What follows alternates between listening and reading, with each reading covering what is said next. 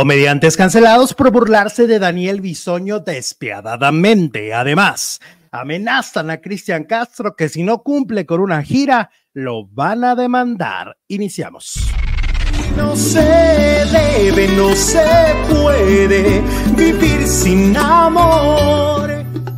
Te confieso que algo está pasando dentro de mi pecho ausencia es mi compañera y no me quiere dejar.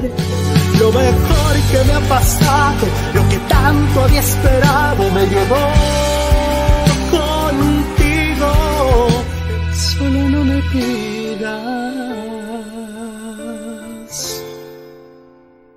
que te deje ir.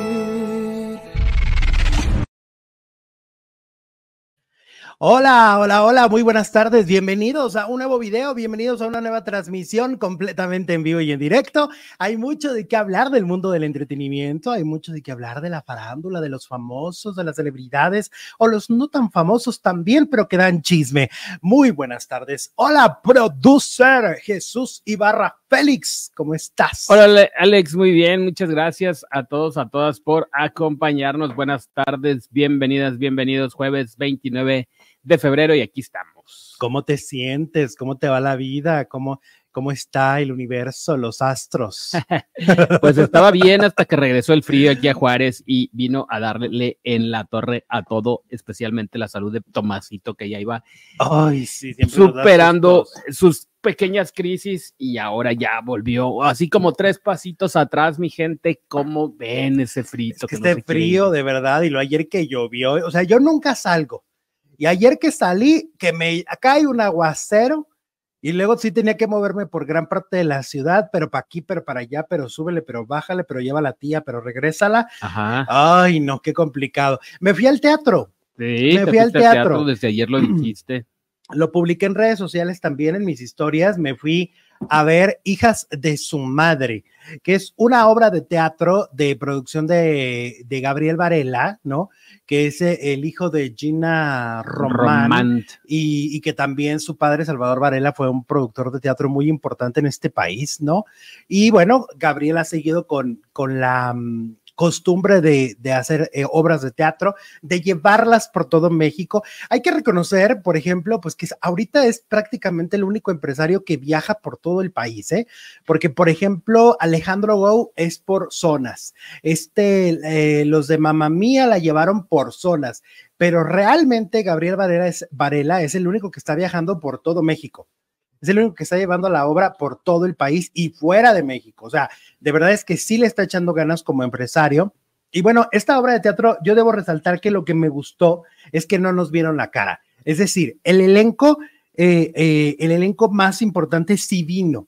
Los dos personajes principales los hacen Nora Velázquez, o mejor conocida como Chabelita, no Chabelita, y también Patricia Reyes Espíndola, que bueno, ahí tienes un duelo de actuación todo el tiempo. Tienes a dos actrices con toda la experiencia del mundo, este, y que lo hacen muy bien. Me tocó ver, en lugar de, eh, hay un personaje que alternan Lorena Herrera y Anet Kuburu. Me tocó ver a Lorena. Oye, ¿qué onda con Lorena Herrera? Está increíblemente espectacular. O sea, es una cosa, es un monumentazo. Yo ya la conocía, pero, o sea, las, sigue siendo un monumento increíble. Está impresionante, Lorena, ¿eh? O sea, cuando sale al escenario, te quedas así de ca, ca. Y luego también está, eh, me tocó ver a mm, Aida Pierce, me tocó ver a Gina Varela, okay. y me tocó ver a Lourdes Munguía, ¿ok? Ellas son las que me tocó ver. Y Anet Kuburu no vino. No, te digo que alterna con Lorena Herrera. Ah, pues, entonces me tocó ver a Lorena. Este, y este, Hijas de su madre, pues es la clásica comedia eh, este, de enredo, ¿no? De mujeres que tienen en común que el hombre es el que las engañó a todas y luego hay un asesinato y luego, es un poco la, una premisa muy utilizada dentro del teatro mexicano sobre todo estas obras que salen de gira. Pero mira, las señoras estaban felices. Eh, me topé faldilludas. ¿A poco? Me topé a Faldilluda. Sí, te saludaron. Sí, sí, sí, sí, me dijeron, hola, y yo, hola, y ya, sí. Hola, Faldilludo. ¿Y andas? nos identificamos, ya tenemos radar, ya Eh, tenemos Se radar. huelen. Soy- oye, como las antenitas del chapulín, ¿no? Empieza, estoy detectando una faldilluda, estoy detectando una faldilluda. y había muchas señoras felices viendo su obra de teatro, viendo a sus artistas, viendo a sus famosas. Este día lluvioso, día medio complicado para el teatro, pero bueno, afortunadamente ahí estuvimos. Yo la pasé chilo. eh, subí al final cuando, cuando agradecen y que todo el mundo se volcó con Patricia Reyes Espíndola, porque literal el teatro fue cuando, ¡ah! cuando, cuando da las gracias y lo subí en mis redes sociales y ahí lo pueden ver. Y bueno, están viajando por todo el país, le están echando muchas ganas. Este, y mira, eh, como, a pesar de que es una obra así, como, como muy simple, podría decirse, porque pues es una premisa muy cacareada. Es la eh, misma de las arpías. Lo que gusta es cómo se llevan, se ve que se llevan Se bien, llevan bien. porque, por ejemplo, Patty y Nora, que están todo el tiempo en escena, y cuando están con Lorena también, y luego cuando sale Gina Varela, o sea, se nota que hay como Habían dicho ahí que, que había bronca entre Pati y Patricia Reyes Espíndola la- y, y Lorena Herrera. Ajá, no, no, fíjate que no se nota, al menos son muy profesionales. Los personajes en cierto momento se enfrentan, pero no se ve que se lleven mal. ¿Y quién es la asesina? ¿Quién es la asesina? Bueno, vayan a ver hijas de su madre si se la topan. Mira, aquí está el, el programa de, de mano. Bien manoseado, lo cuidaste mucho. Ay, pues estaba lloviendo. ¿Te ta- tapaste con él o qué? Ahí está, miren, la- el programa de Ya no mano. daban programa de mano después de la pandemia o durante, bueno, ya que empezó el teatro después de la pandemia o durante la pandemia o al final de la pandemia, ya los, estas cosas ya eran obsoletas. Todos eran este, ¿cómo se llama?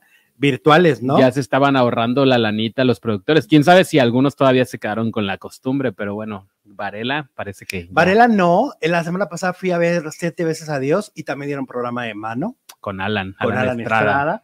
Y es que está, es padre porque es coleccionable. Bueno, ese, ese sí está más este sencillito, ¿no? Pero La mayoría son así, pocos son los que son que tienen como de, como de otro material, ¿no? producción. Ajá. Entonces, o te los venden. Por ejemplo, cuando las obras de Ocesa del Rey León y todo, Pero eso están espectaculares. venden esos es toda una. Biblia. claro, tan muy Que va a regresar el Rey León, ¿viste? Regresa. Ajá. Y, luego también van a hacer una obra de Timbiriche. O sea, esa. O no, no, Go. no, porque es López Velarde. Ah, no, pues la competencia. Y luego, Ah, Ah, ¿sabes cuál va a regresar durante un mes? Eh, Jesucristo Superestrella. ¿Y Ah. sabes quién va a ser Jesucristo ok, Superestrella? ¿quién? Ben Ibarra. Ok, ok, ok, ok, ok. Entonces, este, este, ¿cómo se dice? Va, va vuelve, Ben. vuelve, vuelve. Ben ¿Sabes que la había hecho Beto Cuevas?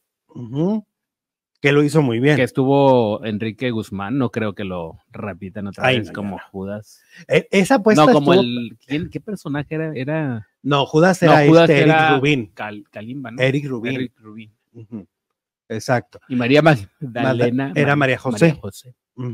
Pues qué padre, porque a mí la obra sí me gusta. Me gusta mucho esa versión concierto. Esa, porque rock. es una ópera Una rock. joya, pero la mexicana no me gustó tanto. ¿No te gusta tanto? A mí No, sí, yo vi la gringa aquí en El Paso y no. Ah, Qué bueno. diferente. Eso sí es una, Sí, sí. una obra. Sí, la versión gringa está bien chila. Y, de, y de Broadway, obviamente. Ajá. Es que Broadway, para los que no saben, los que no viven en la frontera, tiene gira por todos los estados de, de la Unión Americana y bueno, pues tenemos la fortuna de que aquí al paso vienen muchas obras de Broadway directamente, entonces pues podemos verlas. Viene próximamente Mean Girls, la de la película que acaba de salir. No, pero esa viene a México. También, pero aquí va Esa a la trae este. No, pero al paso también. Ok, esa la va a traer este, ¿cómo se llama? Go. Y la y, y varias así en versión gringa, La versión la gringa. versión gringa Beetlejuice también viene. también. Y bueno, pues ahí está la- el asunto de la cuestión. De verdad, a mí lo que más me impactó ayer en la obra de teatro es el físico de Lorena Herrera. O sea que la obra... eh. Pues es que es eso, como lo decía yo, está llena de clichés. Está Es que de esas obras de, mu- de, de grupales de mujeres siempre va a haber un asesinato y todas van a ser sospechosas. y todas son este cornudas. Y todas se odian. Ajá. Y al final, bueno, pues Sí, es, es, es un clichesazo, pero lo ejecutan bien. O sea, lo Todo ejecutan. Oye, también me impresionó el cuerpo de Lourdes Munguía. sí. Qué bárbara. también está espectacular, ¿eh? También tiene un cuerpo increíble que cuando sale te quedas así de. Muy guapa, muy Pues guapa. es muy al estilo de Lourdes de Maribel Guardia, ¿no? Sí, Todas son amigas. sí se parece y son como de la edad, ¿no? Ah. Más o menos. Bueno, pues ahí está mi narración del teatro. Ahora, vámonos con el chisme de Cristian. Ok, Cristian Castro, pues ahora sí que le- no está sintiendo lo duro, sino lo tupido. Porque por todos lados hay diferentes versiones de lo sucedido con su, este, mm, con su última novia, su última conquista. Y bueno, em, a ver, vamos a empezar. Vamos a empezar por Vicky López. Vicky López es una periodista, Sí, que además también es RP, y afirmó en el programa de Maxine Goodside que Cristian Castro fue vetado de la disquera Universal por acosar a secretarias. Así como lo escuchan. Esa información fue dada durante el programa de Todo para la Mujer de Grupo Fórmula. Y es que en la mesa de análisis todos los periodistas que acompañan a Maxine estuvieron conversando sobre lo- el término de la relación con, con esta chica argentina, ¿no?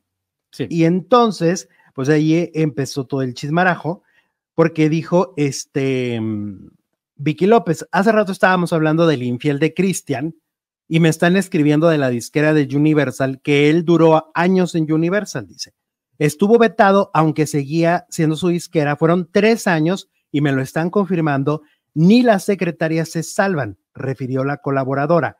Al parecer, estuvo vetado después de este, estuvo vetado después de que se hacían en la disquera, él acusaba de, de las, acosaba a las secretarias, perdón, y las secretarias metieron un escrito donde decían qué era lo que estaba sucediendo. Entonces parece que Cristian, pues es que Cristian es tremendo, yo no dudo esta versión, ¿eh? yo no dudo porque además Vicky López es una mujer con credibilidad, es una mujer que no, no da fake news, ¿no? Entonces yo sí le creo. Es que Cristian tiene la costumbre desde chiquito. Yo recuerdo en un programa de Verónica Castro, ¿sí?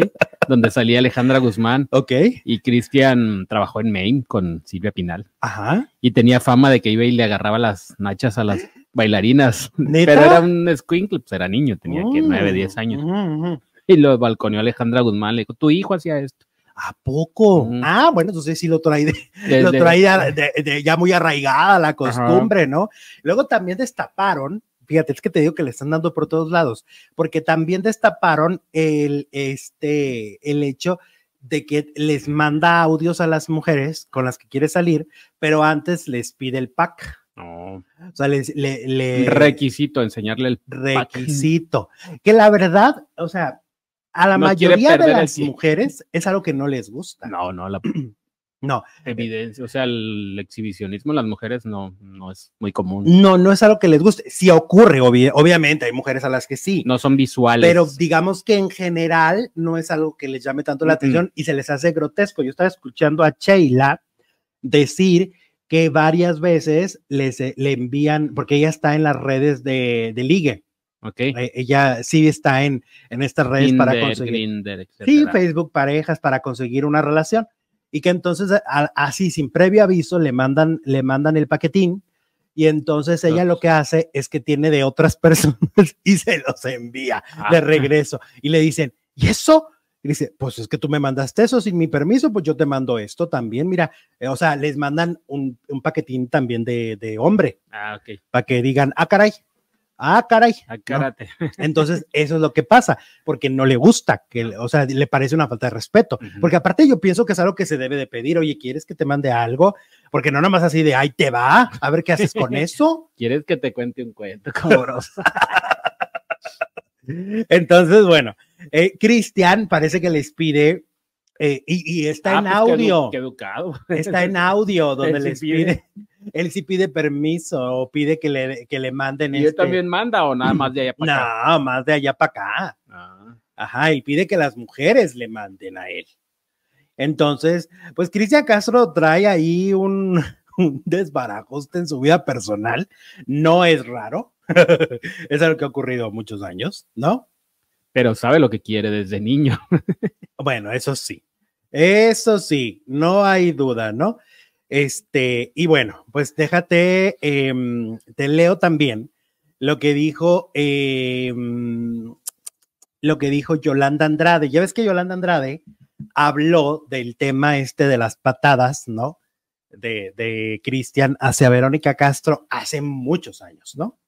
Y entonces resulta que eh, Joe aseguró que la protagonista de, la, de las telenovelas, Verónica Castro, eh, eh, tuvo secuelas. Dice, no estaba presente, obviamente, ella, Yolanda, hubiera cometido un error muy grave si lo hubiera estado, es decir, ¿cómo le hubiera ido a Cristian? Imagínate, estando Yolanda presente, ¿cómo le hubiera ido a Cristian al momento de agredir a, a Verónica? Ajá.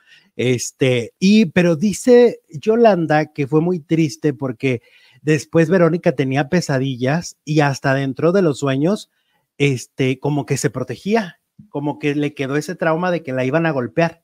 Imagínate qué dolor para la Vero, este, que con todo el problema que traía en la espalda, de repente un hombre joven te agarre a patadas, ¿no? y tu hijo. Y tu hijo. pero el dolor físico, ¿no? debió ser horrible para, para Verónica. Porque mucha gente se ofende por esta nota, pero al contrario, es, es una cosa en donde Verónica es la víctima, ¿no? O sea, esta nota no es para atacar a la Vero, es para, para al contrario, porque sabes que eso ocurre mucho, Jesús. Desafortunadamente, la violencia de hijo hacia mamá es más común de lo que podemos pensar, ¿eh? Es mucho más común y ocurren muchas tragedias justamente porque sabes qué pasa que culturalmente, culturalmente se, se, dice que la madre, pese a todo, tiene que proteger al hijo, ¿no? Que, que, o también culturalmente se le culpa a la mamá. Ah, no, pues es que el hijo es así por tu culpa, ¿no? Así lo educaste. Uh -huh. Entonces es muy complicado sortear lo cultural, lo social, porque es socialmente es mal visto que una madre no apoya a su hijo o que lo rechace porque, le, porque la maltrata. O sea, socialmente, como que la madre siempre llevará una desventaja, desafortunadamente, ¿no? Y la juzgan mucho. Y, y en el caso de, de, de Lavero, pues mira, es el episodio más doloroso, supongo, de su relación con Cristian. Seguro. De su relación con Cristian, qué curioso se oye, pues de su hijo. Sí, pues sí, sí todos sí, tenemos sí. relaciones con la relación de padre. Se oye chistoso su relación con Cristian. Ajá, yo creo que es la, es la cosa más difícil y él sigue sin respetarla al 100%. A mí me llamó mucho la atención porque yo estuve en el primer concierto donde acudió Verónica Castro uh -huh. y Cristian no le dijo nada, no dijo nada respecto a Verónica. O sea, no dijo, aquí está mi madre, mi es orgullo. estaba desencanchado, dijo Yuri. Ah, bueno, vamos con Yuri, porque Yuri también ya le, ya, él, ella ahorita ya le dio también su estate quieto a Cristian, ¿estás de acuerdo? Ya le dio su, su quién vive, porque resulta que entrevistan a Yuri y Yuri dice, pues él no se puede rajar de la gira, porque si se raja lo puedo demandar. Mm. Ah, sí. ¿La productora o? Eh, yo creo que sí, ha de ser mm. socia. Según yo, la idea de unirlos era, es del manager de Cristian. Pero no que se esté rajando, pues si llenaron y están llenando. Sí, pero como ahorita ya es un desastre su vida, ah, por, por eso es que hay la duda. Personales. Por eso es que hay la duda. Ahora, Yuri comentó exactamente, fíjate, lo que yo vine a decir el día que analicé el concierto. ¿Te acuerdas que yo te dije? Está desenganchado, uh -huh. ¿no? Este, no, no lo, lo noté muy nervioso su, su rango vocal está limitado, no, no llegado hasta donde debe de llegar porque se notaba que le costaba respirar, bla, bla, bla, lleva muchos años sin estar cantando en un escenario. Todo eso lo dije y lo repitió Yuri. Yuri lo repite y Yuri dice exactamente lo mismo y dice que ella ya le dio consejos porque resulta que Cristian, que qué curioso, Cristian es un cantante de tantos años y la primera regla de un cantante es vocalizar. Y no vocaliza. O sea, tú no puedes entrar fríamente a cantar a un escenario durante dos horas sin haber calentado tu voz, sin haber hecho ejercicios de vocalización, ¿no? Que si el... Que si la... Y está... ¿Sabes a, a quién oía vocalizar muy raro? Lupita D'Alessio. Como tiene la voz muy aguda, ella vocalizaba de una manera que yo nunca había escuchado, pero vocalizaba, ¿eh? Cuando la oí, cuando la vi en un camerino, eh, sus, sus, vocalizaciones se escuchaban en todos los, en todos los pasillos uh -huh. de los camerinos. tienes que vocalizar porque si no, te puede salir un, una cosa en el, un tumorcito en la garganta, porque te desgarras la voz, Mm. sobre todo alguien que canta tan agudo como Cristian, y es lo que le está diciendo Yuri. Dice Yuri, no doy crédito que no vocalice. O sea, Yuri dice, no puedo entender que antes salía al escenario no cuide su voz. Porque eso es cuidar su voz. Es como cuando alguien va a correr un maratón. No agarra y corre ya, calienta, ¿no? Ah, Calienta. claro, cuando llegas al gimnasio, todo. Es un músculo. O sea, la garganta es un músculo y él no lo ejercita Pero ¿por antes de se entrar. retiró cinco años? Es lo que no entiendo. ¿A dónde se fue? Porque le tenía miedo al COVID. al COVID. Ajá. Porque pues, todos siguieron y hasta en, ¿cómo se llama? Virtual. Pero él y Luis Miguel le tuvieron mucho miedo al COVID. Entonces se encerraron los dos, bueno, por separado. Pero los dos se encerraron por eso. Luis Miguel ya regresó, o sea, ya, ya, ya, ya, este, ya le perdió antes eh, que Cristian el miedo. Pero ese fue. Por eso se fue, este. Cristian. Que fueron muchos años. Si no me equivoco, Cristian, cuando llega la pandemia, estaba en gira con Mijares en Estados Unidos. Y vaya a la gira. Y se acaba la gira y luego este Cristian se, se va Uru- entre Uruguay y Argentina. ¿Cómo Estuvo- se suspendieron cosas, no? También obras de teatro que apenas iban empezando, como Chicago con Vivi Gaitán, la de sábado, Fiebre del sábado en la noche de este Gerardo Quiroz. También adiós, adiós y ya no volvieron. se, se paró la, la industria. Totalmente. Se paró la industria, ¿no?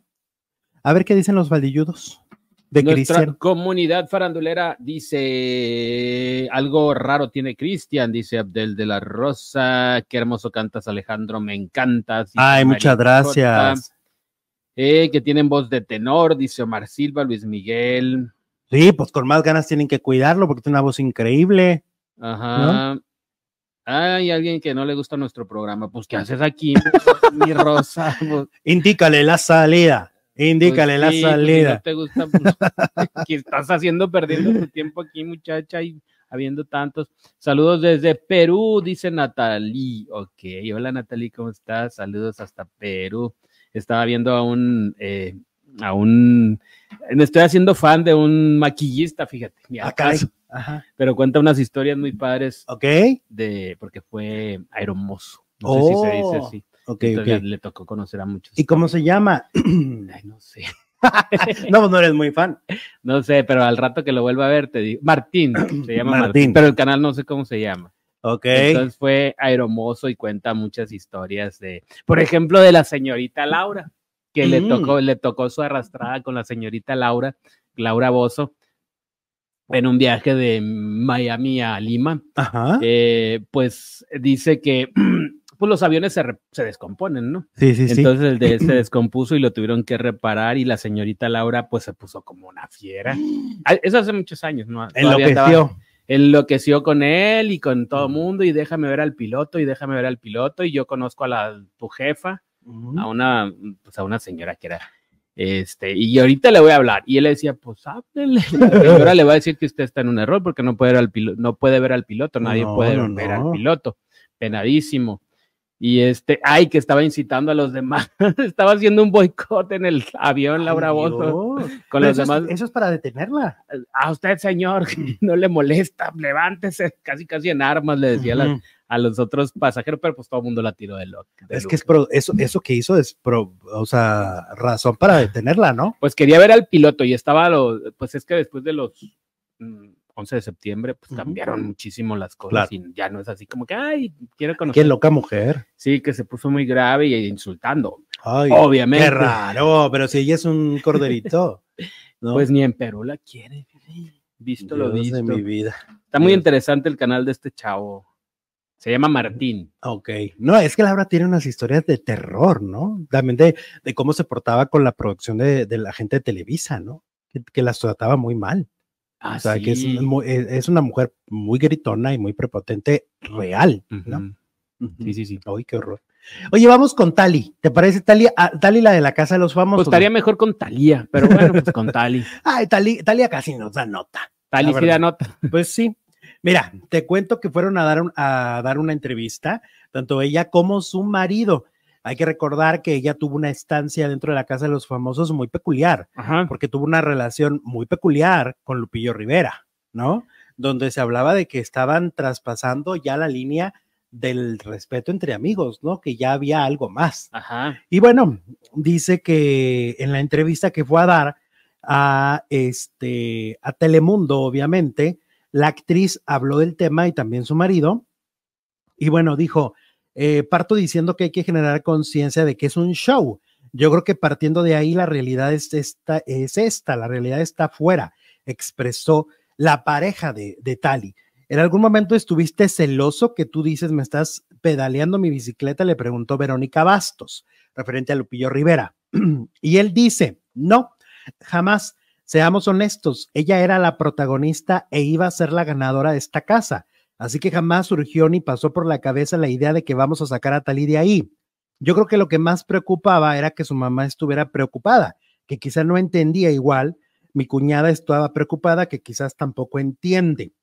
Este, yo me vi el 24/7 y conozco a mi esposa demasiado bien. Y entonces muchas veces las actitudes son actitudes completamente normales con sus amigos, con la gente que la rodea. Em, y bueno, pues eso, eso es lo, parte de lo que dijeron, que yo estaba viendo a Arturo Carmona, que tú recordarás que estuvo también en una de las casas, Ajá. y decía que el problema de la Casa de los Famosos es que sí se manipula mucho la información y que la edición hace quedar mal a ciertas personas. O sea que a lo largo de la temporada él vivió esto, ¿no? Y que, que es lo que lo decepcionó. Por lo que da a entender como que tuvo un problema económico y eso fue lo que lo llevó a aceptar. O sea, él se negó en la primera y segunda temporada. Yo me acuerdo que él iba en la segunda y luego ya se rajó. Ujú. Y en la tercera, eh, la cuestión fue meramente monetaria, lo necesitaba para salir de un, de un hoyo Una bronca. y por eso tomó la oportunidad. Pero dice Arturo Carmona, pues que, que realmente lo que vemos, pues es un, es un material muy manipulado, que esta es una queja de Gaby Spani, que es una queja de, De Niurka, es una queja de mucha gente, ¿no? De que sí lo que se edita, se edita de cierta forma para generar cierta reacción en la opinión pública y en, el, en la audiencia. Eso es lo que dice Arturo Carmona y es lo que dice este matrimonio. Ok. Eh, bueno, ¿crees que se vale burlarse de la salud de Bisoño? Dice la encuesta de hoy. El 87% dice, pues que no, claro que no. Y el 5% dice que sí, pero el 8% dice que sí se vale porque Bisoño hace exactamente lo mismo. María Fernanda nos manda super chat. A mí tampoco me gusta tu programa. Me encanta. Gracias, María Fernanda. muchas gracias. Es demasiado, dice produ- producer. ¿Ya aprendiste a hacer el smoke eye? Pues el smoke eye no, pero el qué tal el cat eye ¿Qué es eso? es Maquillaje. maquillaje. ah, ya, ya, ya, ya. Gracias, mi demasiado. Y aquí me pusieron el nombre de el maquillista que les contaba, se llama Martín Catalogne. Catalogne. Martín Catalogne. Gracias a Rec. Ahí está. Seguramente eres de Perú. Saludos, Alex. Y Dice Luz. Muchas gracias, mi Luz. ¿Cómo estás? Saludos desde el frío de Juárez, sí está bien frío. Bueno, ahorita ya, ya está entrando la mañana, ya entró el solecito, pero pues ayer todo el día estuvo nublado y lloviendo y entonces sí. Se nos Sí, ha estado raro el clima. Nos ha dado unas desconocidas porque ha habido un día con calor, al siguiente día hace frío y entonces dices tú, ¿qué? Pues, ¿cómo? ¿No? Ajá. Sí, sí, sí. ¿Cómo Sí, ves? pues sí. Y ento- pero es curioso porque en otras partes de la República están con calor. Me estaba diciendo el Charlie Mapachito ayer que en Guadalajara están con un calorón que no lo han aguantan. Dice la princesa que el día de hoy se cumplen cuatro años de la muerte de Luis Alfonso Mendoza, voz de Cojan, hijo de Cocua, mi princesita, no, no, car- caricaturas no te las ando manejando. Aquí en Morelos está que arde, dice Sandra Ortega. Ok, dice Aarón, tienen un programa horriblemente hermoso. Ay. Hasta dejo de trabajar por escucharlos en vivo. Saluder- saludos al producer. Muchas gracias por la flor, mi Aarón, que tengo bonita voz. Muchas gracias. Oye, fíjate que estoy hablando ahorita por WhatsApp con Hugo Mejuto, Ah, ok. este, el productor de Grandiosas, el productor de, de este show, Sí. y nos quiere dar una exclusiva right. de una nueva grandiosa que se integra. Ok. ¿Le marcamos? Sí, A ver, vamos a ver qué, qué nos dice Hugo Mejuto. A ver. porque eh, parece que esta nota pues va a dar de qué hablar, ¿eh? Va es que alguien va. que ya ha estado, pero que ya se va a incorporar.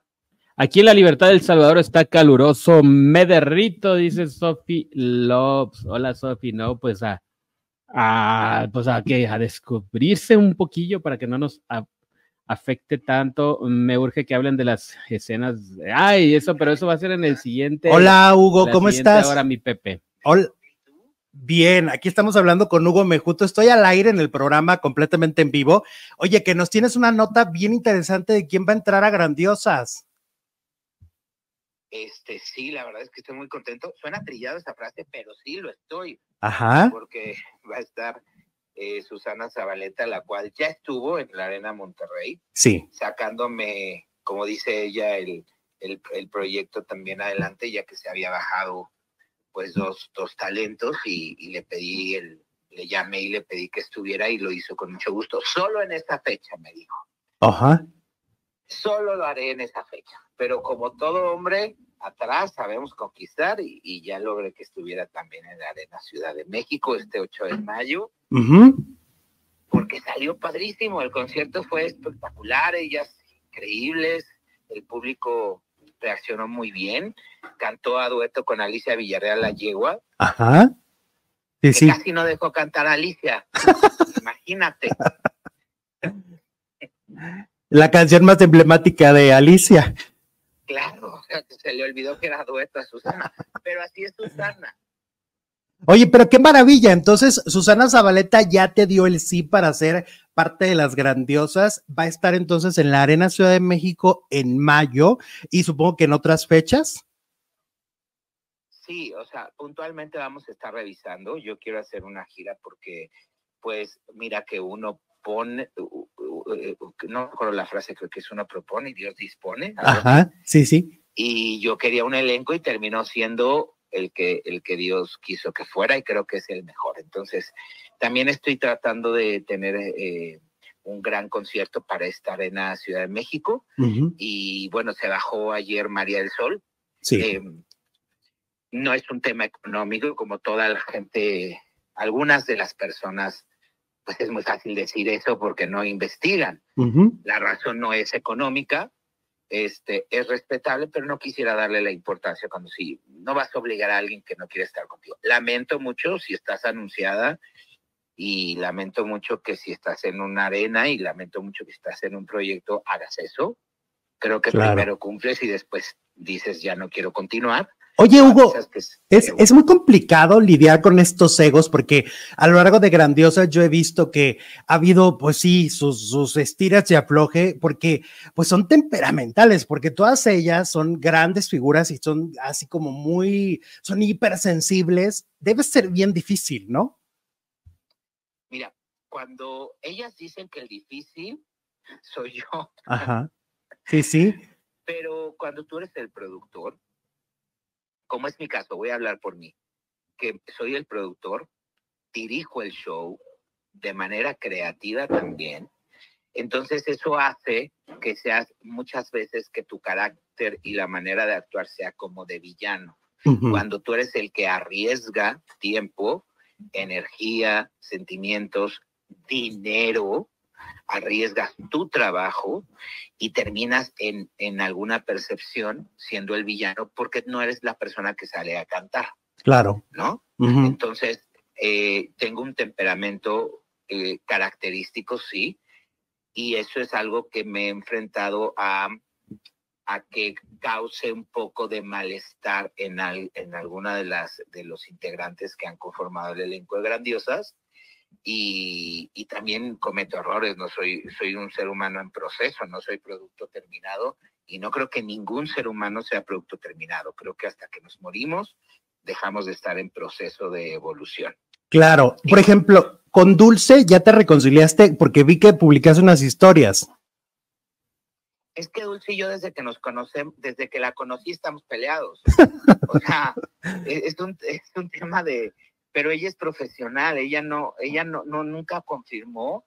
Bueno, sí realmente, la verdad, sí confirmó en la puerta de su casa yo como enamorado en junio del año pasado, pero me avisó con tiempo de que siempre no, Ok. porque ella tiene una deuda con OCESA que cumplir y bueno, lo entiendo, lo respeto. No es un tema de pleito conmigo, ni económico, ni todo lo que algunas personas dicen. Pero Dulce, mira, nos reina un cariño muy especial y nos eh, gana un- una pasión por el escenario y por trabajar juntos. Creo que es una buena fusión, igual que con Rocío Banquels. Sí, Con Rocío Banquels me llevo increíble en el escenario. Es más, me llevo increíble en el escenario con todas. pero también se pelearon. También te peleaste con Rocío Banquels en su momento, ¿no? Es que, Alex, ¿quién no se pelea en el trabajo? ¿Quién no tiene diferencias? Claro. benditas diferencias que existan y puedas manejarlas y aprender de ellas, porque entonces haces una relación más fuerte. Si no hay diferencias o no hay problemas, no hay una evolución y va a ser aburrido. Por eso es el único proyecto, y aunque suene narcisismo o soberbia, es el único proyecto que lleva 14 años ininterrumpidos en este país que pese a pandemias, pleitos, chismes, dimes directes o lo que sea, COVID, lo que te, jamás ha dejado de estar año con año. Hasta en plena pandemia hicimos streaming y conciertos presenciales. Entonces, Oye, pues tiene, ¿y con, y con María Conchita qué pasó? Volvieron a, volvieron a tener diferencias y se bajó de la, de la gira, ¿no? mira, yo voy a reconocer mi 50, mi 100% de mi 50% de responsabilidad, que es, eh, ella me buscó a través de su abogado para decirme que a lo mejor es, la convencían de volver a grandiosas. Fíjate, o sea, realmente es ella queriendo volver, pero Claro. por ego o por lo que sea, no, no, no lo va a hacer. Acepto, se firma, con, eh, te da un, ti- un anticipo, se firma contrato, pero mil cláusulas que yo acepté y que no debí de haber aceptado, como por ejemplo que yo no le hablara directamente, que fuera a través de una persona, que cosas eh, que no conviviera con el público, que ella no iba a hacer meet and greet, que bajara de tono sus canciones. O sea, cosas que dije, a ver, ¿quieres estar o no quieres estar? Porque está- estoy firmando un contrato que pareciera que te estamos obligando con una pistola. Ujú. Entonces, Claro. pues yo lo firmé por el público, porque cuando el público quiere ver a alguien, tú como productor, tú produces y tu consumidor, produces para un consumidor y el consumidor te pide algo, pues tratas de darlo porque es tu negocio. No es que yo le esté invitando al cine o a mi casa o a comer, no, ese no es el caso. El caso es que le invito al escenario. Entonces, eh, le molestó mucho que en la imagen que sacó la arena, el hombro de Rocío Banquels la tapaba un poco porque en la mentalidad y su percepción, ella es Hollywood, Arnold, Sí. ella es la gran estrella y eso en los ochentas tiene la mentalidad de que valen más que otros. Y perdón, no. Yo vengo de otra generación donde cada uno tiene un valor único y nadie vale más que nadie. El músico vale igual que un cantante, eh, todos tenemos un valor propio. No porque Pero- seas María Conchita Alonso, vales más, o porque seas el productor, tienes que estar escondido y closetero atrás de un escenario. Esa mentalidad yo no la tengo. Pero aparte son niñerías, ¿estás de acuerdo? Que si me tapó el hombro en el anuncio, pero es- es- no es razón para bajarse de una gira en el caso de María Conchita Alonso. Cuando eres una persona frágil de emociones, que tienes una edad en donde ni siquiera las has podido trabajar con profesionales, y esto te gana porque eres muy vehemente, yo le pido a Dios que a- a- a- llegando a esta edad, yo no actúe así. Que ya domine mis emociones, que sea una persona asertiva y que las experiencias, por no decir otra palabra, los trancazos de la vida, me hagan una persona más racional y que le dé valor a lo realmente importante, que es un escenario. ¿no? Que es la Claro. música, que es el público, el tener trabajo, es una bendición, porque pues maravillosamente el proyecto continuó sin María Conchita. Mejor no le, de- no, no, no le demos lata, dejémosle en su casa donde está y, y sigamos el proyecto para En- que le complicamos. Entonces, ¿quién está ahorita? Para, para ser muy claros, ¿quiénes son la- las que forman parte de Grandiosas? Estamos hablando de Rocío Banquels, eh, de Susana Zabaleta.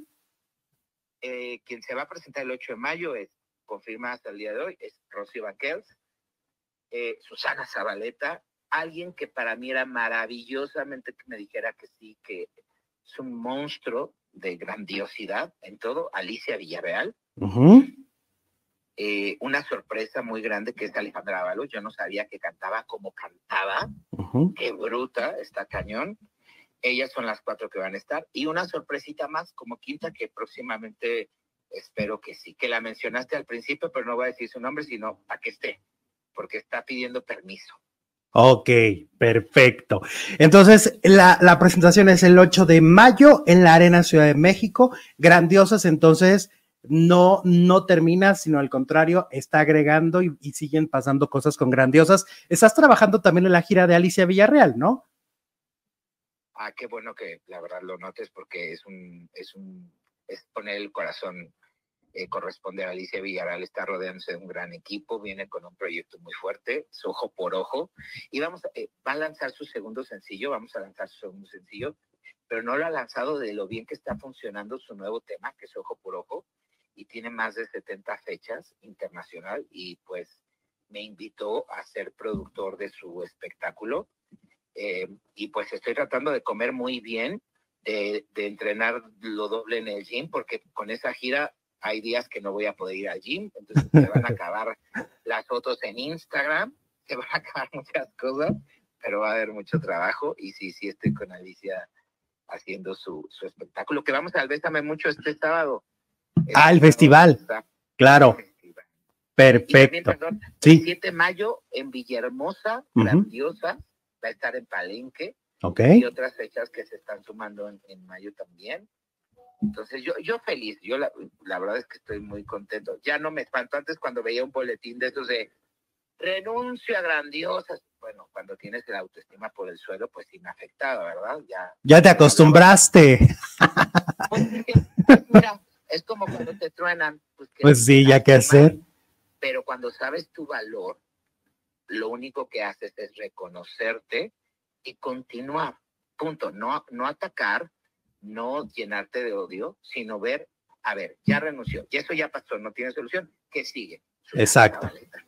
Susana Zabaleta. No más. Entonces, ese es un reto bien fuerte, porque así que tú digas que qué fácil es Susana Zabaleta, pero qué maravilloso. Es, es una joya, Susana Zabaleta, igual que Alicia. Es, o sea, son tremendos. Nada más que ahora sí le voy a decir, Susana, deja cantar a Alicia, por favor. Perfecto. Te mando un gran abrazo, Hugo. Mucho éxito con Grandiosas y qué padre que nos aclaraste en exclusiva. Nos diste el dato de, de que se agrega Susana y por supuesto qué pasó con las demás. Te mando un fuerte abrazo. Igualmente a ti, a tu productor, y sí los escucho y las porras y todo. Muy bonito su programa y que sean independientes y tengan el valor para hacerlo. Gracias, un abrazo. Un abrazo. Bye.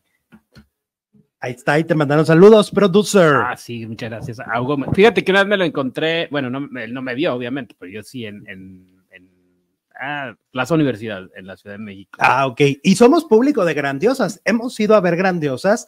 Este, no, o sea, es un concepto que a nosotros nos gusta. Yo me acuerdo que a ti te encantaba también el disco, cuando sacaron el disco. El primero, estaba, sí. El estaba primero. Karina, estaba. Llevan uno o do, llevan dos, ¿no? Sí, estaba Dulce, Karina. Sí este eh, Rocío María Conchita y María Conchita y tú te escuchabas el disco mucho ah, claro, claro pues sí. lo tengo de hecho en mi, en mi en el Spotify pues ahí acaban de escuchar a Hugo Mejuto qué tal lo que dijo de María Conchita ya aclaró porque fue como raro lo lo de la salida, ¿no? Uh -huh. De este, de, de, María Conchita, pero ya lo dijo, pues se bajó ella, ¿no? Porque sí. además, pues lo hizo firmar un contrato medio extraño.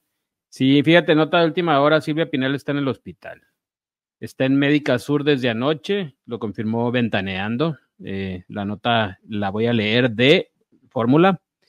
Y dice, una vez más, la salud de Silvia Pinal se encuentra en riesgo, pues de acuerdo por lo informado con, por Ventaneando, la actriz fue hospitalizada la noche de ayer tras haber presentado sangrado en una llaga. Sí, ese es un problema mucho de los adultos mayores, sobre todo cuando ya no tienen mucha movilidad. Ya ves que Gustavo Adolfo había dicho que ella, pues ya casi, casi todo el tiempo uh -huh. estaba en cama. Ahí se confirma lo de Gustavo. Uh -huh. Es que la familia Pinal siempre desmiente a Gustavo y finalmente termina confirmándose lo que dice, ¿no? O sea, nomás lo desmiente pues porque tienen boca. Pero ahí está confirmado. Se le está generando llagas porque ya no tiene movilidad, ya prácticamente pasa todo el tiempo en cama. Ventaneando explicó que Silvia Pinal se encuentra acompañada de su hijo Luis Enrique Guzmán debido a que su asistenta Efigenia, Efigenia Ramos está atendiendo un problema familiar. Okay. Es decir, que Luis Enrique Guzmán está acompañando a su mamá Silvia Pinal. Mm. Pero qué raro, ¿no? Que tiene un problema en una llaga y se ¿Te acuerdas que desaparece la, tenía la asistente. la abuelita de Talía? Sí, claro, claro. Unas llagas maltratadas, Sí, unas llagas que no que se era les- la queja que de no la Laura revisaron bien. Zapata, ¿no? que Ujú, se claro. fueron creciendo, creciendo y, y pues. Sí, no sí. fue lo que ocasionó su muerte porque pues las fueron curando con el tiempo, con el poco tiempo que le restó de vida, pero pues sí presentó ese problema también. Claro. Bueno, vamos con eh, Yolanda Andrade, que da tremendas declaraciones. Por cierto, en mis redes sociales compartí un video. Yolanda este, me pidió eh, que, como bueno, somos de, de acá del estado de Chihuahua Sí. y tenemos mucho público en todo el estado también, eh, por ahí están solicitando sangre para la, eh, la mamá de una amiga de ella, de una, persona que trabaja en la producción del, del programa de televisión. Y entonces, este, ahí yo lo publiqué, la gente que nos ve en Chihuahua, si lo pueden hacer, si nos pueden ayudar con, con la donación de sangre, pues se les va a agradecer, así que hoy por ti, mañana por mí, ¿no? Este, y bueno, mi, en mis redes sociales está la, el, eh, la publicación que Yolanda me mandó, el video que hizo junto con Monse, pidiéndonos esta ayuda, que por supuesto ustedes saben que nuestra tribuna siempre será para promover la farándula, como ahorita que hablamos del concierto de grandiosas, etcétera, y para promover este tipo de situaciones donde necesita nuestro apoyo, ¿no? Claro. Entonces ahí está en nuestras redes sociales. Yolanda acaba de platicar, pues una cosa muy personal que desconocíamos, ¿no? Porque sí sabíamos que tuvo un problema de, de, de la, bueno, es un problema que va para siempre, ¿no? Que no se quita, que es la adicción al alcohol, por eso solo por hoy, ¿no? Se Y- controla y bueno, se Sí, puede mantener a raya, pero pues siempre está latente ahí el, claro. El peligro de volver. siempre hay un trabajo interno que hacer, ¿no? Todo el tiempo. Entonces, ella ya lo había compartido desde hace muchos años, ha compartido sus experiencias, cuando tocó fondo, ¿te acuerdas? Cuando, cuando ya sus compañeras ya era insostenible convivir con ella en netas divinas y todo este rollo. Y ahora eh, ella comparte que el alcoholismo empezó justamente por, por estar con su papá, o sea, por pasar largas horas con su papá de parranda, no madrugadas, y ahí empezó todo. Se iba de parranda con su papá. Ajá, ella lo narra, lo cuenta así. Fíjate qué, qué, qué peculiar, ¿no? Y- según lo que se sabe también, eh, de alguna manera se detonó más fuerte cuando murió su papá, porque como ella tuvo una llamada muy ríspida con él, una llamada muy complicada, cuando muere, eh, ella se siente como muy, pues un poco responsable, ¿no? Culpable. Y dice, tomaba con mi papá toda la madrugada, dice, se iba de juerga, este, con él. Este, también habla de, pues intentó en algún momento irse de este mundo, dice, me puse una pistola, le jalé, brincó la bala, gracias a Dios mi hermana me vio el momento que abrió la puerta del baño, yo con el arma en la boca, expresó en aquella ocasión Yolanda durante su entrevista con López Dóriga. Y este, y bueno, pues tuvo varias adicciones con las que ha estado obviamente luchando. Este, dice, me echaba toda una madrugada con mi papá, ¿me entiendes? Dice, intervino este para hacer esa revelación. Eh, dice, por ejemplo, me echaba toda una madrugada con mi papá tomando, mi mamá le decía, o sea, es tu hija. Y yo decía, ¿qué onda con este cabrón? O sea, ¿cómo no querías que fuera alcohólica? Dice Yolanda Andrade. Obviamente su mamá estaba en contra de, pues, de que le promoviera a la hija el alcoholismo, ¿no? Es, es una historia peculiar, yo, no es muy común que un padre este, Pues que incite a que su hija tenía la consuma. enfermedad, ¿no? Seguramente ya ni cuenta se daba. Pues sí, ya no, ya no, ya no, No lograba el- discernir. No sabía el límite entre educación y, y, pues, Ujú. pasarla bien. Fíjate que a veces hay una frase muy, porque a veces se dice, ah, es que somos los mejores amigos, ¿no? O sea, Sí, o las pero mejores amigas. tu papá. Y en realidad ahí es cuando se pierde un poco el- la autoridad, ¿no? Porque pues al final de cuentas tus amigos son tus amigos, tus papás deben ser tus papás y como que Y hay un respeto como que no se debe de brincar, ¿no? sí, sí, sí. Yo nunca, nunca tomé alcohol enfrente de mi mamá, por ejemplo. Jamás. No me, no, me daba una, una pena. Ella sabía que yo, que yo sí llegaba a consumir alcohol ocasionalmente, pero me daba mucha pena por, por, eh, por la imagen de respeto que, que Pues es que luego, Que por merecen. ejemplo, pasa lo de Cristian con Verónica, ¿no? Que se la zum- zumbó. ay, sí, sí, sí, porque Ahí tú no se le sabes olvidó cómo va a tu completamente cuerpo, ¿no? que era su madre. Dow nos manda super chat. Hola, Lical Dow, ¿cómo estás? Mira, Oli. tiene foto de Laura Bozo. ¿Por qué? ¿Eres Ay, ¿qué pasó? ¿O eres fan? ¡Ahora! no asustes. Oye, este, ah, pues volviendo al maquillista este que te decía, Ajá. tiene una anécdota, no era anécdota, pero cuenta que trabajó en un canal de televisión, algo así, y entonces eh, que conocía a Laura Bozo, que Laura Bozo primero no era la Laura Bozo que conocemos, sino Ajá. que era calmadita y que Ok. daba noticias de política y hablaba y todo. Ay, mira. Y entonces que una vez habló un señor al canal y, y que dijo que ya no salga Laura Bozo porque cuando sale mis hijas se asustan. Mm. ok, qué ruda, qué ruda. Oye, pero es que ¿en qué, en qué momento le habrá estallado lo que le estalló y se volvió como se volvió la voz? En el momento en que tuvo un exitazo con la señorita Laura y todo esto. Pues sí, el, el talk show de Perú. Sí, pues tenía que, tenía que, no sé si siempre fue ruda. Dice este chavo que, bueno, pues que estaba medida cuando daba noticias Se de controlaba. política o comentaba noticias, pero cuando se convirtió en la abogada de los pobres y pues la, la explotadora de la pobreza, que la utiliza a su favor y se, apro- se aprovecha de las necesidades, aunque ella diga, o sea, de la necesidad de la gente, pues, Sí, sí, sí. aunque ella diga que es la, ¿cómo La la abogada de los La abogada pobres. de los pobres. ¿Cuál po- abogada? pobres. Sí. Oye, bueno, vamos con el tema Ricardo Casares, que sigue también este, preocupándonos, ¿no? Él sigue en el hospital, pero bueno, afortunadamente lo vimos a través de esta imagen que mandó a, a Venga la Alegría. Y pues ahora Cristal Silva rompió el silencio sobre el infarto de Ricardo Casares. Dice que fue obviamente un sustazo. Eh, yo lo vi antes de irse al hospital, caminaba en el pasillo de televisión azteca y vi cuando lo llevaban en silla de ruedas. Me quedé en shock, se me salieron las lágrimas de verlo tan mal, fue lo que ella dijo a el diario El Universal. Eh, dice también, eh, dice, estaba gritando de dolor, le, le dolía mucho a, a Ricardo, la cara pálida, nos sacó a todos el susto de la vida. Eh, y dice, en un principio explicó, no estaban al tanto de la gravedad del asunto y hasta creyeron que se trataba de alguna complicación por el COVID-19, ¿no? Que le acababa de dar.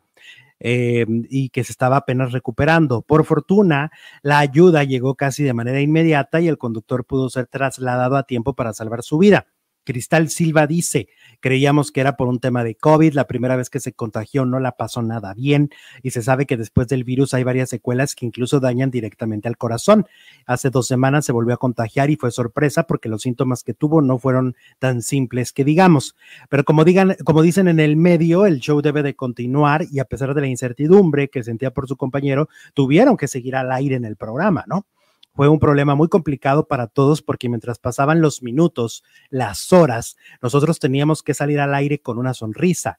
El público todavía no estaba enterado de nada y nosotros de alguna u otra forma fingimos un poco la angustia para no preocupar a nadie.